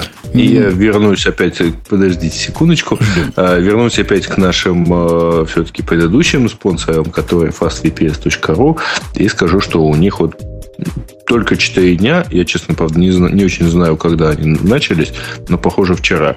Значит, у них супер распродажи и какие-то грандиозные совершенно скидки на, на установку, на пакеты и все такое прочее. Так что пользуйтесь, если вам это интересно. Ох, ладно, мне кажется, что у меня норму по рекламе сегодня выполнили э, и перевыполнили даже, я думаю, два раза. Э, давайте чуть дальше куда-нибудь двинемся. Женя, а, ты... можно двинуться в сторону ап- апгрейда iPad. Че? По слуху. По слухам, там, в новом году будет представлен, во-первых, проапгрейженный iPad там, с десятидюймовым экраном, то есть девять целых семь десятых. И, кроме того, планируется, что будет выпущен семидюймовый iPad, тоже там с Cortex а девять и с резолюцией, ну, с разрешением тысяча двадцать четыре на семьсот шестьдесят восемь. То есть, вот ровно такой же iPad, только семидюймовый, поменьше. Я Хотя помню, есть... как они хотели сделать ровно такой же iPhone, только поменьше, и в итоге выпустили iPad. Не, ну, Эльдар утверждал, что, он, что у них этот iPhone Nano давно готов. Просто они его не выпускают. Ну, мне кажется, что Эльдар как бы мог и... Ну, как бы это... И картинки показать. Не сольешь, да. Красиво не расскажешь. Вот я ближе, ближе к версии Умпутуна. А вообще сейчас вот читая про постоянно новости про то, что всем кажется, что должен быть семидюймовый iPad. Вот это, кстати, к вопросу, к вашему вопросу, а зачем? Мне кажется, что он всем нужен. Так вот, э, представьте сейчас такую симпатичную японскую девушку, которая подпрыгивает, хлопает в ладоши и одновременно задирает ноги в прыжке. Так вот, я сейчас веду себя точно так же. Ура, ура, у нас будет семидюймовый iPad, ура, ура. Очень хочется, правда. правда а еще у нас хочется. Будет си ди эм эй iPhone. Ну, это как что-то в этом есть, похоже, да? семидюймовый iPad, си ди эм эй iPhone. Нет, это не, не украинские проблемы совершенно, но это, похоже, более такие обоснованные слухи. Это, вообще говоря, путь к первому господству, потому что все-таки си ди эм эй в Америке это сильно более распространенная технология, чем джи эс эм. По количеству абонентов, по крайней мере. Тут вот ведь какое дело. Тут не надо так... Эм... Не надо так плохо думать о компании Apple. Apple не входит на рынки, она создает рынки. Так же, как поступает Google, по большому счету. И в данном конкретном случае, когда Apple выбрала в качестве партнера эй ти энд ти, эй ти энд ти очень хорошо вырос на партнерстве с Apple. Я вот не уверен, что сейчас эй ти энд ти куда-то Apple отпустит, так сказать, от этого партнерства. Mm. Uh-huh. Ну, в общем, конечно, посмотрим. Хотя, по-моему, мы это обсуждали в прошлый раз. Ну, мы, мы вообще всякие темы обсуждаем постоянно в прошлый раз, но вообще идея о том, что э, Verizon тоже начнет продавать с нового года э, айфоны, это вообще довольно забавно, потому что кажется, что Verizon сейчас сделал ставку на всякие разные телефоны на андроиде. Кстати, к вопросу о Verizon и Android. Мы же, не, не, по-моему, так и не обсудили историю про разговоры Google и Verizon, да?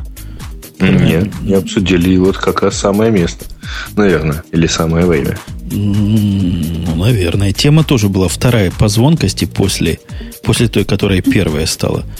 Маринка, ты читала про вот как они за нет-нейтралити борются или против нее?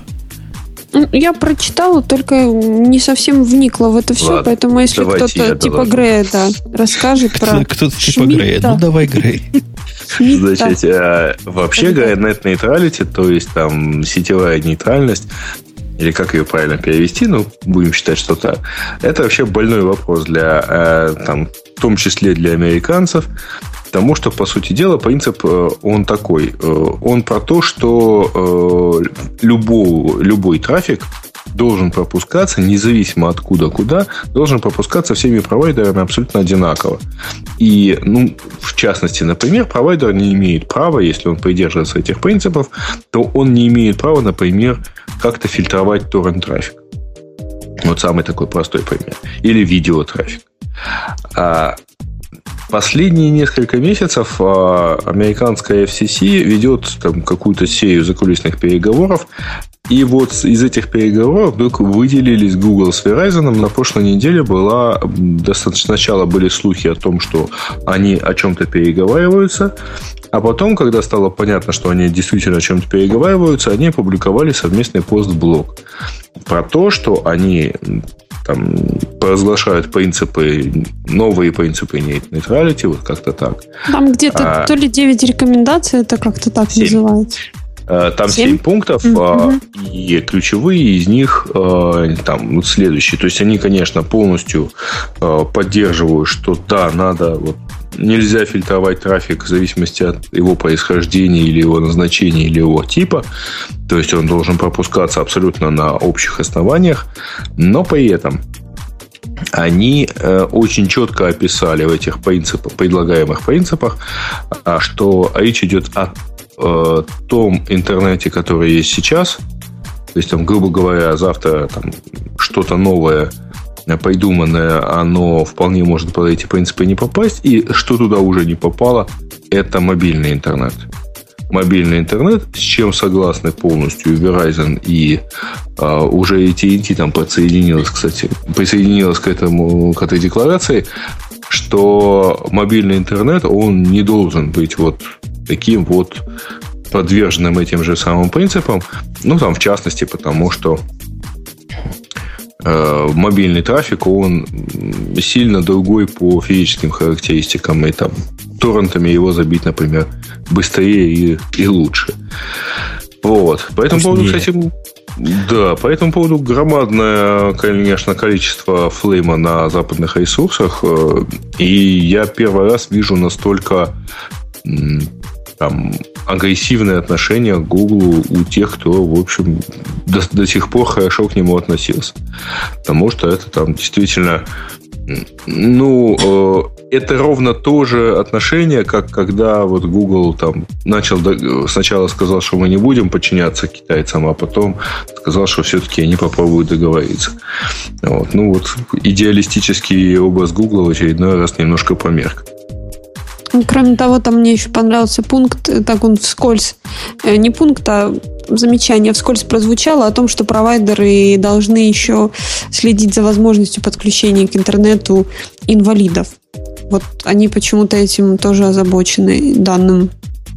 Данные проблемы. Нет, там речь шла о том, что там новый бродбенд интернет, он там должен быть неотъемлемым гражданским правом. Вот как-то так. Слушайте, ну вообще история про гражданское право, это история про давайте покрасим мавзолей в зеленый цвет, помните, да?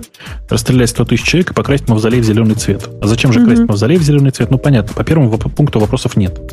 Так вот, тут то же самое. Давайте поговорим про гражданские права и не будем говорить про то, что э, в данном случае происходит угнетение, давайте скажем так, одних, э, как-то при, при, при, при вознесении... Дискриминация. Да, да давайте прямо говорить, шейпинг одних за счет других. Что там? Там самое очевидное, что, произойти, что может произойти, например, там, какой-то определенный контент-провайдер, ну, например, YouTube, раз уж мы говорим о договоренностях Гугла, пойдет, даст Verizon кучу денег, и он будет грузиться хорошо всегда, там ролики, да, на Android-телефонах, а вообще-то Verizon большой и ди эс эл-провайдер, там, ди эс эл, Broadband и так далее, не только мобильный интернет. Вот. А вот, например, какой-нибудь, ну вот, Hulu, да поймите меня правильно, услышьте, оно грузиться не будет, например, совершенно. Или для того, чтобы оно грузилось так же хорошо, уже ему придется пойти и дать денег Verizon. Не, ну погоди, тут есть две, две монеты, две стороны в этой монете, как минимум, а может даже и больше. Google всегда в защитной позиции здесь находилась. Если вы помните, провайдеры пытались его напрягать со всех сторон из-за размерчика. Говорят, чтобы статус-кво сохранить, не то чтобы Google быстрее с YouTube доставлять, а чтобы его вообще доставлять, платите нам больше денег. Вот это, с этого началась борьба за net neutrality. И с этого Google начал возникать. Здесь же они говорят о специальных таких э, суперпропускных каналах для того, чтобы доставлять Google м- в особо приоритетном режиме. Ну, ну и ладно. Пусть они основные не трогают каналы, а создают себе специально ютубовские. Кто, кто-то против? Бобок, ты против mm, ютубовского ну, канала? Вообще, нет, вообще говоря, это ну, нарушение, конечно, принципа честной конкуренции, потому что, ну, вообще идея, когда приходят провайдеры и говорят, ребята, а давайте вот, вот чтобы ваш трафик без, безболезненно дошел до пользователя, вот вы нам дайте еще денег, она вообще абсурдна, потому что провайдер уже взял за это дело деньги с пользователя.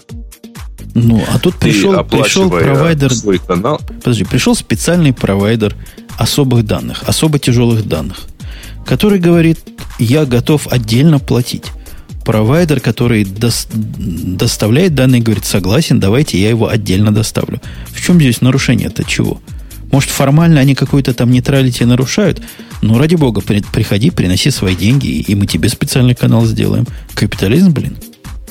Не, ну этот капитализм попал в ловушку, знаешь, своих флэтрейт-тарифов. На самом деле, потому что да нет никаких проблем, ребята, там не продавайте безлимитные пакеты, которые, у которых безлимит заканчивается там на двадцатом гигабайте. А ровно так происходит там с wireless-планами у, там, у того же Verizon, у эй ти энд ти, там, у Comcast, по-моему, на ста пятидесяти гигабайтах на wired-плане э, происходит и так далее. Вот. Ну, не, не, не называйте их безлимитными, а честно скажите, что, ребята, у вас там сто пятьдесят гигабайт, и жрите э, YouTube там с одной скоростью, а потом доплачиваете. Ну, а Google-то тут при чем? А Google тут... Нет, в данном э, случае, то есть, во-первых, там провайдеры, которые приходят и рассказывают про там, сложный трафик и так далее и тому подобное, они, вообще говоря, пытаются второй раз постричь одну и ту же овцу. Они уже взяли денег по ими же придуманной модели с человека, который там оплачивает их услуги, ну, ага. то есть использовать. А теперь они хотят а теперь... больше. И я их могу ну, понять, да, всегда знаешь, хочется больше. Поскольку у меня карма рассказывает старые анекдоты, анекдот ровно про то, что говорит, почему у всех на базаре семечки стоят двадцать копеек за стакан, а у меня сорок. А у вас сорок, потому что сорок больше, чем двадцать. Слушайте, давайте, давайте я немножко вас в другую сторону поверну. А вот как бы вы, как вы считаете, как было бы правильно? Ну, ведь понятно же, что э, хочется некоторые сервисы возвысить относительно других, да? А как было бы правильно? По какому принципу это делать?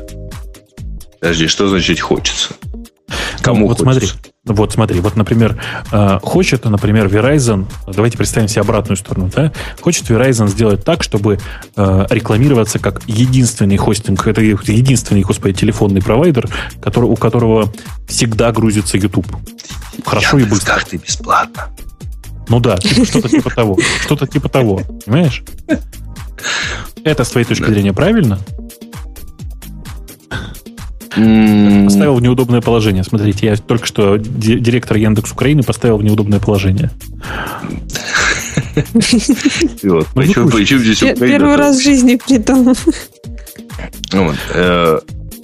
Что значит Verizon хочется рекламироваться как... То есть ему хочется рекламироваться как провайдер, у которого у единственного работают все сервисы интернета? Нет, все сервисы Гугла работают лучше, чем остальные. Они продают Android и говорят, у нас всегда сто процентов доступен Google. Ну, врут, конечно, потому что Google не всегда доступен сто процентов. Ну, ты понимаешь, а, у нас на сто один процент доступен Google. Да, да, да. У нас YouTube всегда доступен. Ладно, YouTube это баловство. А вот представьте себе ситуацию с такими реальными случаями, когда нужно кому-то более равные возможности, чем другим. Телефонный, например, сервис, да, какой-нибудь домашний. Они, ну. они не хотят делить трафик с вашими ютубовскими каналами. Им надо, чтобы всегда до твоего ай пи-телефона можно было дозвониться. Нарушаем нейтралити? Нет, в данном случае они нарушают нейтралити, когда они давят твой трафик. И, грубо говоря, твой Google Voice погоди, погоди, трафик погоди, погоди, будет погоди. менее доступен, чем трафик там Vonage, который пойдет и заплатит. Вот, мол, если вы хотите хороший трафик, да, хорошо пользоваться ай пи-телефонией, сходите к Vonage, пожалуйста. Не-не-не. То, что они давят трафик, это то же самое, что они продвигают другой трафик, просто с другой точки зрения. Оно же две связанные вещи. Если мы кому-то делаем quality of service, то это означает quality других сервисов мы автоматически ухудшаем. Это же понятно. Не бывает тут инея без яния. Ну и чего? Я хочу заплатить за то, чтобы у меня был, например, Google Voice бесперебойный или Vonage бесперебойный. Почему я не могу заплатить? Я в капитализме живу. За что заплатил, это за то ты... и получил. Нет, нет, нет, Жень. В данном случае обсуждается не то, что ты не можешь заплатить или ты хочешь заплатить.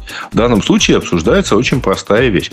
А к твоему кабельному провайдеру пойдет, значит, там, я знаю, какая-нибудь новая фирма, предоставляющая Voice over ай пи, и скажет, вот я хочу, чтобы у меня услуги были, мои услуги были доступны, а услуги, там, например, того же Vonage не были. Да не, не, не, это, не об этом речь идет. Ты как-то по-социалистически это выкручиваешь. Они говорят не то. Они говорят, если заказчик у вас есть, который хочет мои услуги, мы хотим с точки зрения и с разрешения заказчика приоритет нашим услугам. Но если мне услуги этих ребят не нужны, ну, ради бога, они идут лесом, и ничего мне, никакие трубы не забивают. Речь об этом идет. Никто ни в одном... Я даже в страшном сне не могу представить, как кто-то придет и скажет, закройте нашего конкурента. Да его на части вдребезги разорвут напополам сразу же. Нет, слушайте, у меня... Я просто всех пытаюсь натолкнуть на эту позицию, никто не ведется, видимо, придется высказать ее самому. Мне кажется, что э, вообще ситуация, когда трафик шейпится по-разному, нормально. Но регулировать это имеет право только сам, вот, собственно, раздаватель трафика. В смысле, в данном, случае, в данном случае нет, нет. В данном случае Verizon имеет полное право делать со своим трафиком все, что захочет. Другое дело, что, с моей точки зрения, он не имеет права брать за это деньги. Ни с Гугла, ни с кого, понимаете? Нет, брать деньги за то, что он хочет за то, делать, что он по-другому шейпит, по-другому шейпит ага. трафик. То есть, если Verizon хочется выступать, показывать себя как э, такого Google-центричного, Google-центричного сото, там, сотового провайдера, да, почему бы нет? Ради бога, пусть шейпит по-другому Google, у него Google будет всегда доступен. Только про это нужно, конечно, явно заявить. Э, и здесь важно, чтобы не было такой дырочки, куда можно занести в Verizon и сказать, а давайте вот у меня сейчас здесь будет лучше шейпиться. Понимаете? Нет, подожди, что значит э, не, должно, не должно быть дырочки? Разумеется, что эта дырочка будет. То есть, она, положим, будет не в виде... Нет, она будет не в виде денег. Она будет в виде того, что Эрик Шмидт будет заседать в совете директоров Verizon, например. Слушай, ну я, конечно, я согласен с тобой, что всегда найдется дырочка. Я сейчас говорю про идеальное положение вещей. То есть, ну... а, идеальное положение вещей, ну, давай так технически подумаем, да, вот у меня на, там, я там клиент Verizon, у меня там десятимегабитный канал к нему, и вот у меня гарантированно под сервисы Гугла выделено пять мегабит, а на все остальное, эм эс эн, Yahoo и так далее, выделено там вот, вот вообще ничего не выделено, вот что осталось, то и выделится. Означает ли это, что вот в какой-то момент у меня там на доступ к эм эс эн будет, будет там, или доступ, я знаю, там, к народ-диску э, будет только мегабит максимум? Хотя мог бы быть, и вот если бы не вот эта вот зашейпленная часть, мог бы быть и больше. Ну вот сейчас, например, вы же, ребята, шейпите трафик иностранный и нарушаете тем самым нет нейтралити вовсю. Правильно, Бобок с Греем? Вы шейпите трафик. Нет, ты путаешь. Мы, мы, не, мы не предоставляем для тебя услуги интернета. Обожди, обожди. А кто мне обрезает вот это Яндекс.Видео до маленькой скорости. Не-не-не. Не вы, не вы. Мы тебе не предоставляем услуги интернета, мы предоставляем тебе услуги Яндекс.Видео. Ну да, вы типа Гугла. Но такого типа Гугла, который держит иностранцев за второй сорт, правильно? Ну да, так же, как Google держит иностранцев. Ну правильно, да. Ничем не отличаемся. На самом деле, я просто к чему все клоню. Мне кажется, что вся эта ситуация вокруг появления окошка, куда можно занести, чтобы твой сервис работал быстрее, но очень странная. Ну, просто вообще очень странная. То есть хочется, чтобы такого окошка не было, но при этом оставить инициативу у людей с возможностью там, типа, по-другому шейпить трафик для, э, типа для отдельных сервисов по инициативе самих э, как это сказать, раздавателей трафика, да, это нормальная ситуация. Ну, кстати, Грея пусти обратно там. А я его не выбрал. А ты думаешь, я его по, по закону о нейтралити выбросил? Ну, судя по тому, что он молчит, мне кажется, что точно. Его выкинут. Он пропал. Он совсем-совсем пропал. Набиделся и ушел, Бобу, после того, как ты... Это происки провайдеров. Мне кажется, что это, да, Verizon неправильно зашейпил. Точно. Я, я не понял вообще вашей позиции. Я как-то все больше и больше понимаю, что я против net neutrality. Я, наверное, начну выступать за анти-нейтралити. Наверное, тоже есть такое движение. Ну, ты понимаешь, mm-hmm. это, это хорошая позиция, просто анти-нейтралити – это позиция, как это, матерого капиталиста. Ты просто матерый капиталист, все в порядке. Понял, понял. А то я смотрел, и республиканская партия как-то нейтралити не любит. Видимо, по тем же самым причинам. Конечно, конечно. Ну что, как, как говорил, опять же, тот же самый Бендер со сноповязалкой, э, как он говорил, любезный, восстановите статус-кво. Я, я тебе говорю, Грейс, не пора ли статус-кво восстановить и тронуть наших пользователей с их темами? За Вау, что-нибудь. Ты знаешь, темы у нас в, этом, в этот раз они какие-то такие странные и больше про нас самих. Потому что больше всего голосов собрал девяносто семь голосов, между прочим. Народ, докрутите до плюс сто. Вот. девяносто восемь уже я плюсик поставил. И я поставил это плюс. Сообщение Тарухина Юрия о том, что он... Поздравляем самый интересный гиковский проект интернета с юбилеем. Долгих лет таких жизни такому потрясающему, интересному, а также юморному и эротическому подкасту. Счастья всем ведущим. Предлагаю пускать в эфир с поздравлением. Кто Ой. Присоединится, плюсуйте, да, опять выкинула Грея. И тоже там плюс семьдесят. Кстати, это, по-моему, наибольшее количество вообще голосов, которые бывали за темы. Вот, вот бы за темы так голосовали. У, у нас были накрутчики, которые накручивали еще больше, все в порядке. То есть все хорошо. Эм, кто-то да, тут... и Кагента выложил в качестве, э, в качестве поздравления небольшой подсчет, который сделан был им, я так понимаю, после выхода сто девяносто восьмого выпуска. То есть общий объем, который занимает подкаст, начиная с нулевого выпуска, составляет э, десять целых двадцать шесть сотых гигабайт. А, общее время звучания двухсот выпусков, начиная с нулевого, составляет тринадцать дней, девятнадцать часов, двадцать восемь минут и тридцать секунд. То есть, как, как он пишет, именно столько времени вам потребуется для, для прослушивания всех выпусков подкаста. Ну и, естественно, долгих лет и здоровья авторам и подкасту. Вы лучшие. Собственно, здорово. тринадцать дней и девятнадцать, ну, и почти двадцать часов унции, представляете? И гигабайты тоже. Гигабайты как раз не, не, не того, да? Не впечатляют. Они да. впечатляют, потому да. что не так считают. Ну, кто же эм пэ три считает? У меня каждый выпуск гигабайта четыре. Да, вполне. И, кстати, это же еще без пиратов, я так понимаю. тринадцать дней и двадцать часов. Без пиратов Радио Ти, я имею в виду. Слушайте, потому давайте, что я они вам, же... давайте я вам по-другому скажу. Давайте вот я, я профессиональный. Я тут посчитал очень быстро на коленке. Это четыреста компакт-дисков, с, четыреста аудиодисков с радиотом. Как вам? Офигеть. четыреста по-моему. Аудиодисков. Я считаю нормально.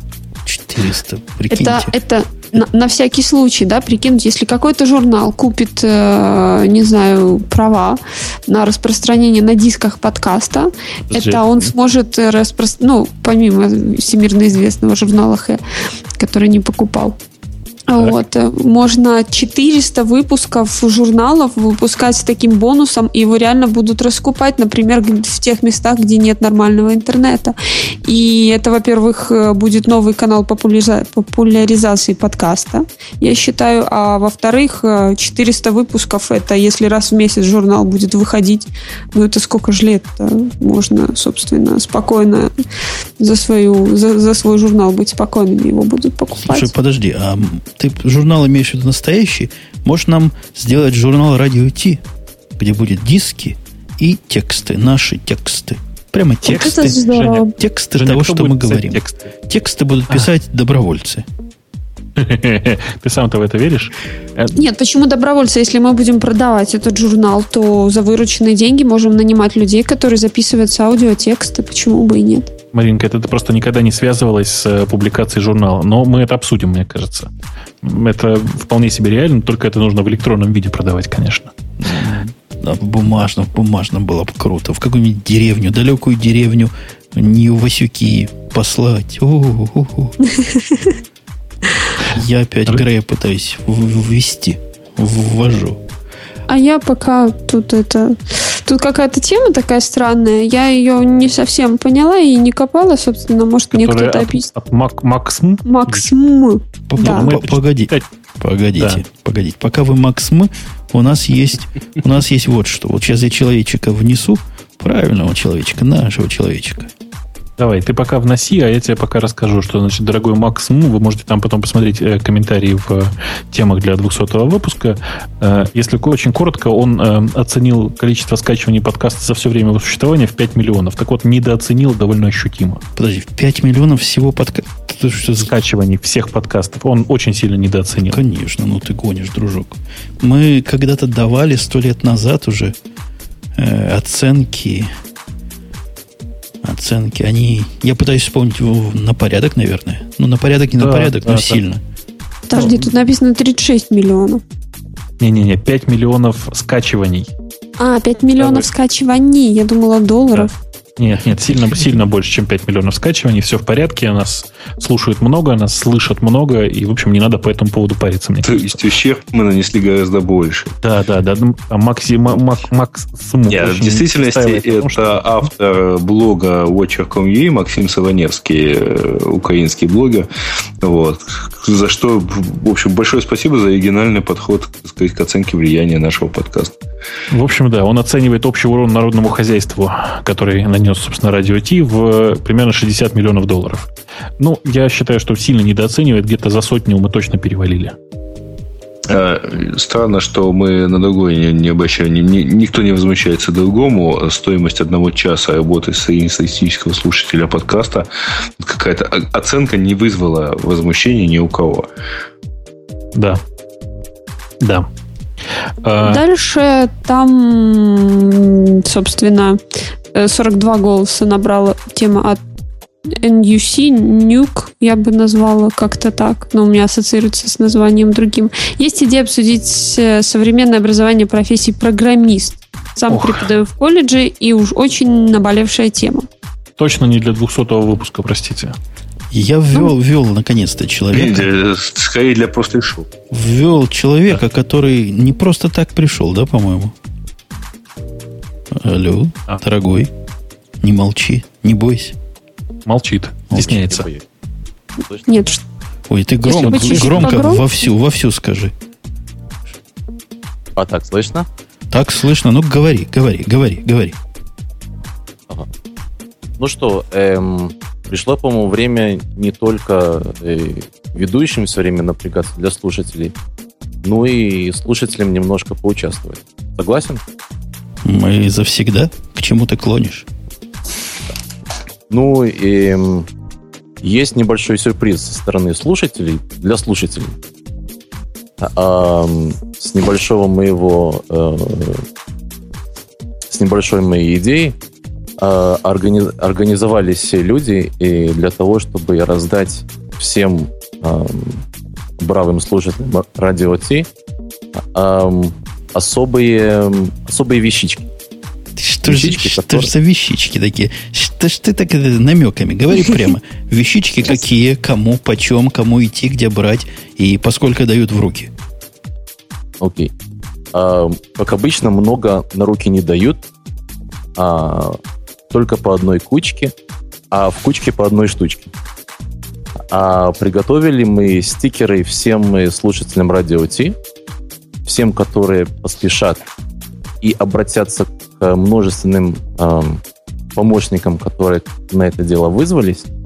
И у нас есть на каждый континент и даже почти на каждую страну свой представитель. Москва у нас выходит, про- проходит по отдельной статье. Она как отдельная страна. Отдельная страна Москва, отдельная страна Киев, по-моему, я тоже в вашем списке видел. Списочек мы приложим, мы приложим к шоу-ноткам, конечно, и там есть прямо email человека. Технология, я так понимаю, пишите email, если человеку не лень, он вам вышлет или как? Да, и если, если тот, кто будет раздавать, это его, по, по его желанию, или встретиться в офлайне, или вышлет письмом. Ну, да, письмом, стикером. Стикеры – полезная вещь. Я везде на двери наклеил, чтобы лбом не биться в прозрачные двери. Так что есть, есть в них польза, несомненная. Ну, спасибо Антону, который все это дело организовал. И, и да, молодец. А спрашивай там в чатике, а за айпэдиками куда приходить? За айпэдиками это будет в двухтысячный подкаст. двухтысячный подкаст, и приходите в Apple Store. Хорошо, спасибо. Спасибо. А, вот такая, вот такая вот, да. Нам больше никто ничего подарить не хочет. Как-то я mm-hmm. не в курсе о том, что слушайте, еще кто-то что-то нам подарить собирается. А как будут выглядеть а, эти стикеры, стикеры? А это не важно. Слушайте, вы оцените просто, насколько у нас есть инициативные ребята, которые действительно сами готовы проявить инициативу и что-то сделать. Я как человек, который очень много работает с людьми, хочу вам сказать, что такая инициатива очень дорогого стоит. Огромное спасибо. Правда, это ну, очень редкий сам, сам по себе факт. Без сомнения, огромное спасибо. Это просто здорово и действительно...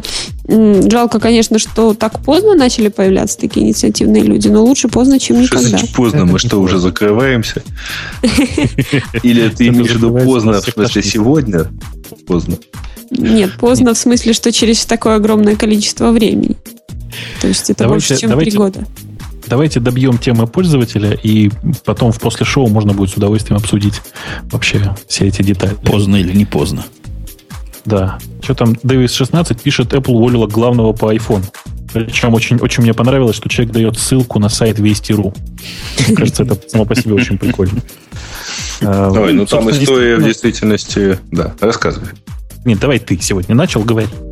Взялся, ходи. А, а в действительности история про то, что да, Apple уволила ну, не то чтобы совсем главного про iPhone, но руководителя... подразделение, которое занимает, занималось разработкой железной части. Марк Пейпермастер, Пейпермастер. Значит, он в свое время, по-моему, мы это даже обсуждали, занял место два года назад, ну, там полтора, где-то занял место главы разработки айподов, совершенно замечательного тоже там тогда человека. И это тогда свидетельствовало якобы о том, что вот кто, кто это помнит вообще на всякий случай? Может, кто-то помнит, кроме меня? Никто, никто не помнит, мне кажется. Ну, короче, тогда э, никто не помнит. Короче, там э, мысль была в том, что тогда, что э, вот там столкнулись две части разработки, разработка классического iPod'а с классическим вот айподным софтом, да, с прошивками, и столкнулась разработка вот iPhone о эс. И вот как раз то, что большинство там, как раз то, что автор первой разработки в итоге ушел, ну, это свидетельствовало о том, что вот теперь Apple будет сильно и много развивать iPhone о эс. Это действительно так сталось, а все так, все так и произошло, но вот теперь этот Марк Пейпермастер ушел, и, по всей видимости, там комментарии, кстати говоря, изнутри Apple доносятся такие, что он, как, ну, в общем, не сработался, по корпоративной культуре не подошел. А народ, естественно, сразу же подвязал к этому проблемы с антенной айфон четыре. Неудивительно. Слушайте, а это вот это, которого выгнали? В прошлый раз мы обсуждали, что выгнали главного по антеннам, а теперь главного по айфонам. Это один и тот же человек? Не-не-не, это... главного по антеннам не выгоняли. Главный по антеннам по-прежнему на месте. Ходили слухи, что, собственно, пейпермастера выгнали именно за то, что как бы он допустил всю эту историю с антеннами. Но вообще-то, вообще-то, насколько я знаю, собственно, это был, ну, пейпермастер, это, это, это ви пи, это человек, который как бы довольно высоко сидит, что называется, и понятно, что он этой технологической проблемы мог вообще и не знать. И больше того, я, насколько понимаю, вот Вести.ру утверждает, что Apple никаких комментариев не давал, а пейпермастер сам где-то уже успел выступить и сказал, что нет, это никак не связано с антеннагейтом, это совершенно другая причина. Я вообще склонен ему верить. Вряд ли из-за мелкой проблемы. Слушайте, с ты думаешь, случайно в, в лифте с, с Джобсом пересекся? Ну, как-то типа того, да. Угу. На ногу наступил. Тоже вариант есть. В общем, что, пейпермастер молодец, уволился, уволился, хорошо, бывает. Не, вообще, принимать необратимое решение, это умение дорогого стоит, цитируя Бобуку. Вот, вот, спасибо. Там, да. По-моему, осталась последняя интересная тема. Ну, э, тебе постепаться про... тут посели.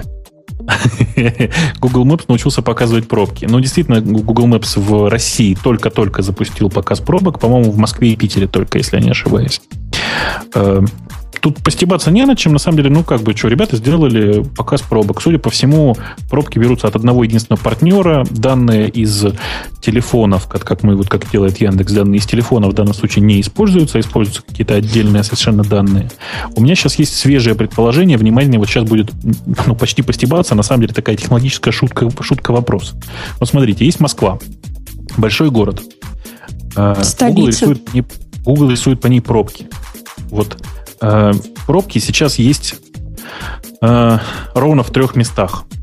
Э, и по этим, по этим трем местам, ну, судя по, по Google пробкам, пробка есть всего в трех местах, судя по этим местам, я делаю для себя вывод, что, скорее всего, э, Google использует данные от такси. Как вы думаете, почему я так думаю? Молчи. Я думаю, потому вокзалы? Что... Просто гнусный тип и не любишь Google. Подлец, Грей, вот Грей знал, Грей знал, конечно же, да. Пробки просто нарисованы сейчас около вокзалов, вы знаете, просто таксисты... Они, они подъезжают и останавливаются. Да, они, нет, больше того, в Москве есть такая традиция. Таксисты, которые не вот такие обычные таксисты, они не стоят у вокзалов. Они подъезжают и медленно-медленно проезжают мимо вокзалов в надежде поймать клиента. Там э, есть еще смешнее, потому что мы в свое время ровно так же общались э, с службами такси. Я, в общем, тут ничего не раскрываю. Э, и я разговаривал в том числе и с рядовыми водителями и сделал для себя вывод. Службы такси для этого не подходят. А, радиотакси, как минимум. Они, понимаете ли, э, не поедут туда, где пробка. То есть, если, извините, Садовая стоит, то вы не вызовете такси, там, я знаю, там, на Смоленскую. А поэтому они, они просто скажут, ну, это, знаете, там, время ожидания час. Весь этот час ни, ни одна машина такси не застрянет в пробке в этом месте. Поэтому брать данные с них довольно сложно. Вот. Ну, вот, то есть, надо брать с тех, у, у кого гарантированно. В любом случае есть потребность ехать. Меня тут пытаются, значит, затроллить пользователь, зафиксировать это за эм, разнообразно камелькейзенным именем Партизан. Вот все время его имя каждый раз стесняюсь произнести и сказать. Говорит, что там пробок значительно больше, и они в других местах. Вы поувеличиваете город, потому что это еще одна история. Такое очень странное интерфейсное решение.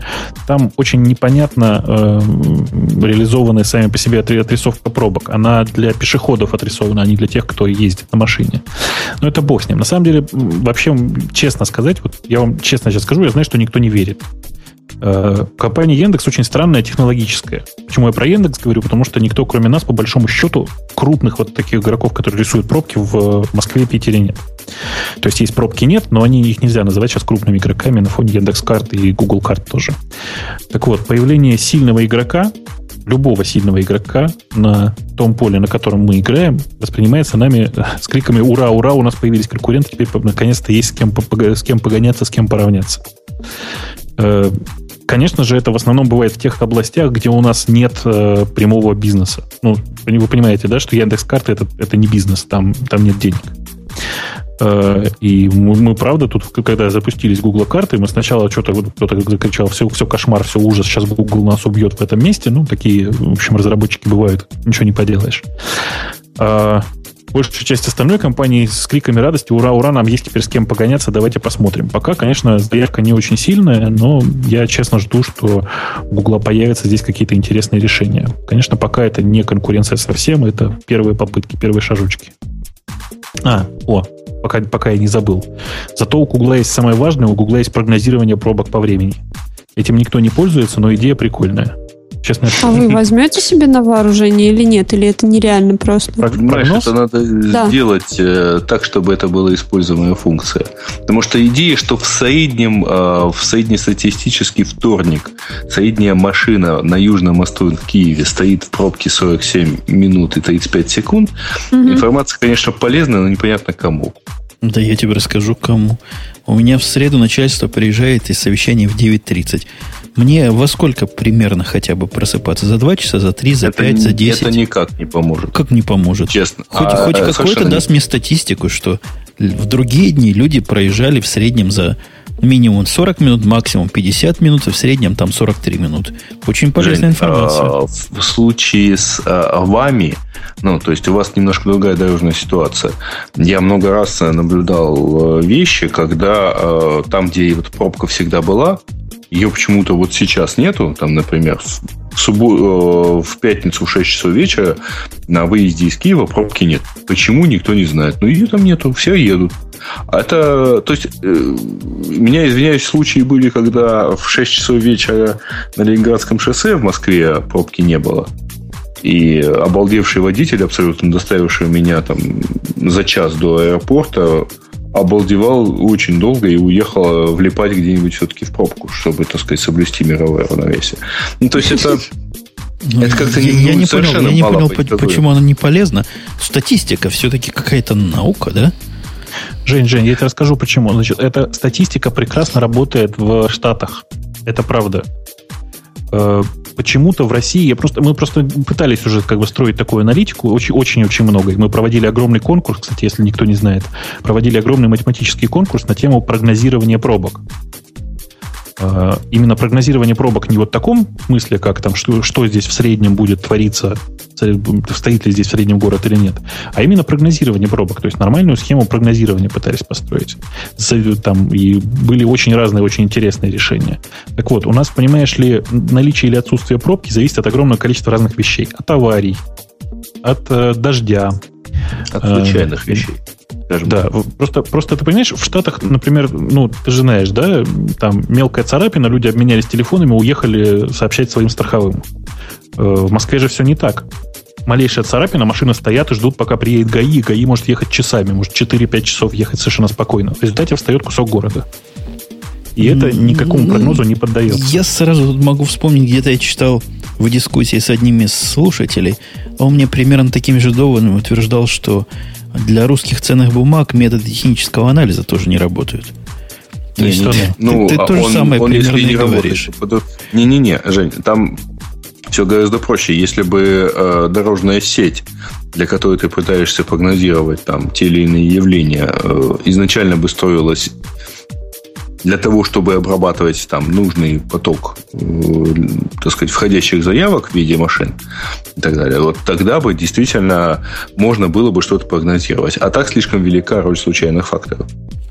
Ну, не, ну я думаю, выработайте математику Раз. в свое время, которая сможет Конечно, все эти случайные же. факторы более-менее адекватно приглаживать. Ну, если что, ручками поправим, да. Да, да, да. Просто, просто понимаешь, нет, тут, Жень, ты просто ты прав на сто процентов. То есть, конечно, здесь есть математический аппарат, который позволяет это сделать, но это делать нужно не так, как это сейчас сделано у Гугла и Microsoft. И Гугла и Microsoft это сделано так. Они собрали статистику и показывают, какие пробки здесь в среднем. А нужно, учитывая текущее состояние, какие здесь могут быть пробки. То есть, делать не статистический прогноз, а просто прогноз. Mm-hmm. То есть, ну, грубо говоря, если тут там появились там, дорожные работы, ну, значит, все, можно начинать рисовать пробку. Совершенно верно. Или мы точно знаем, что вот здесь случилась авария, у нас, слава богу, пользователи нам огромное количество данных об, об авариях сообщают.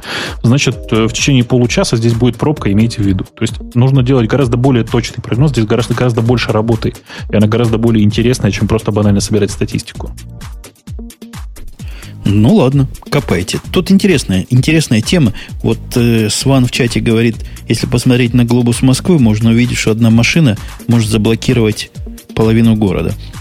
Но представляете, какой могучий математический аппарат, который рассчитывает вероятность поломки машины в этом месте, вероятность того, что машины такой марки будут в это время там проезжать, могучий можно аппарат придумать. И все это базируясь на объемах производства Волжского автозавода за последние десять лет, да? Ну, конечно, на, на экспортных пошлинах, на положении на биржах много чего можно прикрутить. Это все, конечно, напоминает фейкономику, да, что мол, там потом есть похожие эти, ну, я имею в виду книгу «Фейкономик».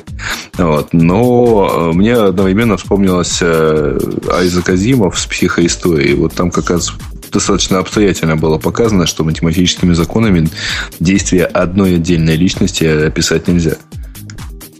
Ну что, на этой оптимистической ноте не пора ли нам завершать двухсотый? Пора. О, да, пора. Все согласились, и я буду завершать. Не так долго, как мы начинали, а просто быстро.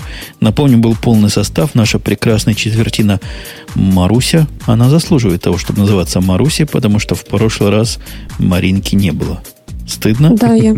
Нет, мне не стыдно. Я вас в прошлый раз, в позапрошлый раз предупредила, что я еду в Минск. Поэтому мне не стыдно. И плюс пропаганда, пропаганда Радио Ти в Беларуси тоже, по-моему, неплохое занятие. А о нем мы тоже говорили. Кстати... Там нашелся фанат э, Радио Ти. Только один? Ну, тот, который пришел, во всяком случае. Вот, ему большой привет. Это было забавное ощущение, когда к тебе подходит и говорит: «А, вы-то сам? Маринка, да». Автограф. Автограф. И они не ослепли. К Бобуку все время пристают девушки на улицах. Это известно в больших интернетах. У него iPhone четвертый, все уже не отлипло. И даже до четвертых айфонов просили автографы. Бобук, правда ли это? Ну, конечно, и там просто задирали футболки для того, чтобы оставить там автограф на, как бы это сказать, на, на теле с маркером. В общем, все было хорошо. Все погоди, было погоди, девушки за тобой бегают с маркерами и задирают тебе футболку. Себе. А, тогда ладно. На мне маркер не пишет, волосы мешают. Ой. О, Бобук. На нем футболка не задирается. Да-да-да, это был, это был Бобук. У нас был Грей, который тоже... Тоже у нас Грей, да. Сегодня всего две шутки выдал, но обе я уже забыл. То есть безвредные. И это вот у нас был Умпутун, который всего один выпуск из двухсот пропустил. И в этом единственном все равно присутствовал виртуально, а вот в нынешнем присутствовал вполне себе реально. На следующей неделе в том же месте радио ти точка ком для особо танкистов слэш инфо. Все написано, куда заходить. Пока услышимся. Пока. Услышимся. Пока.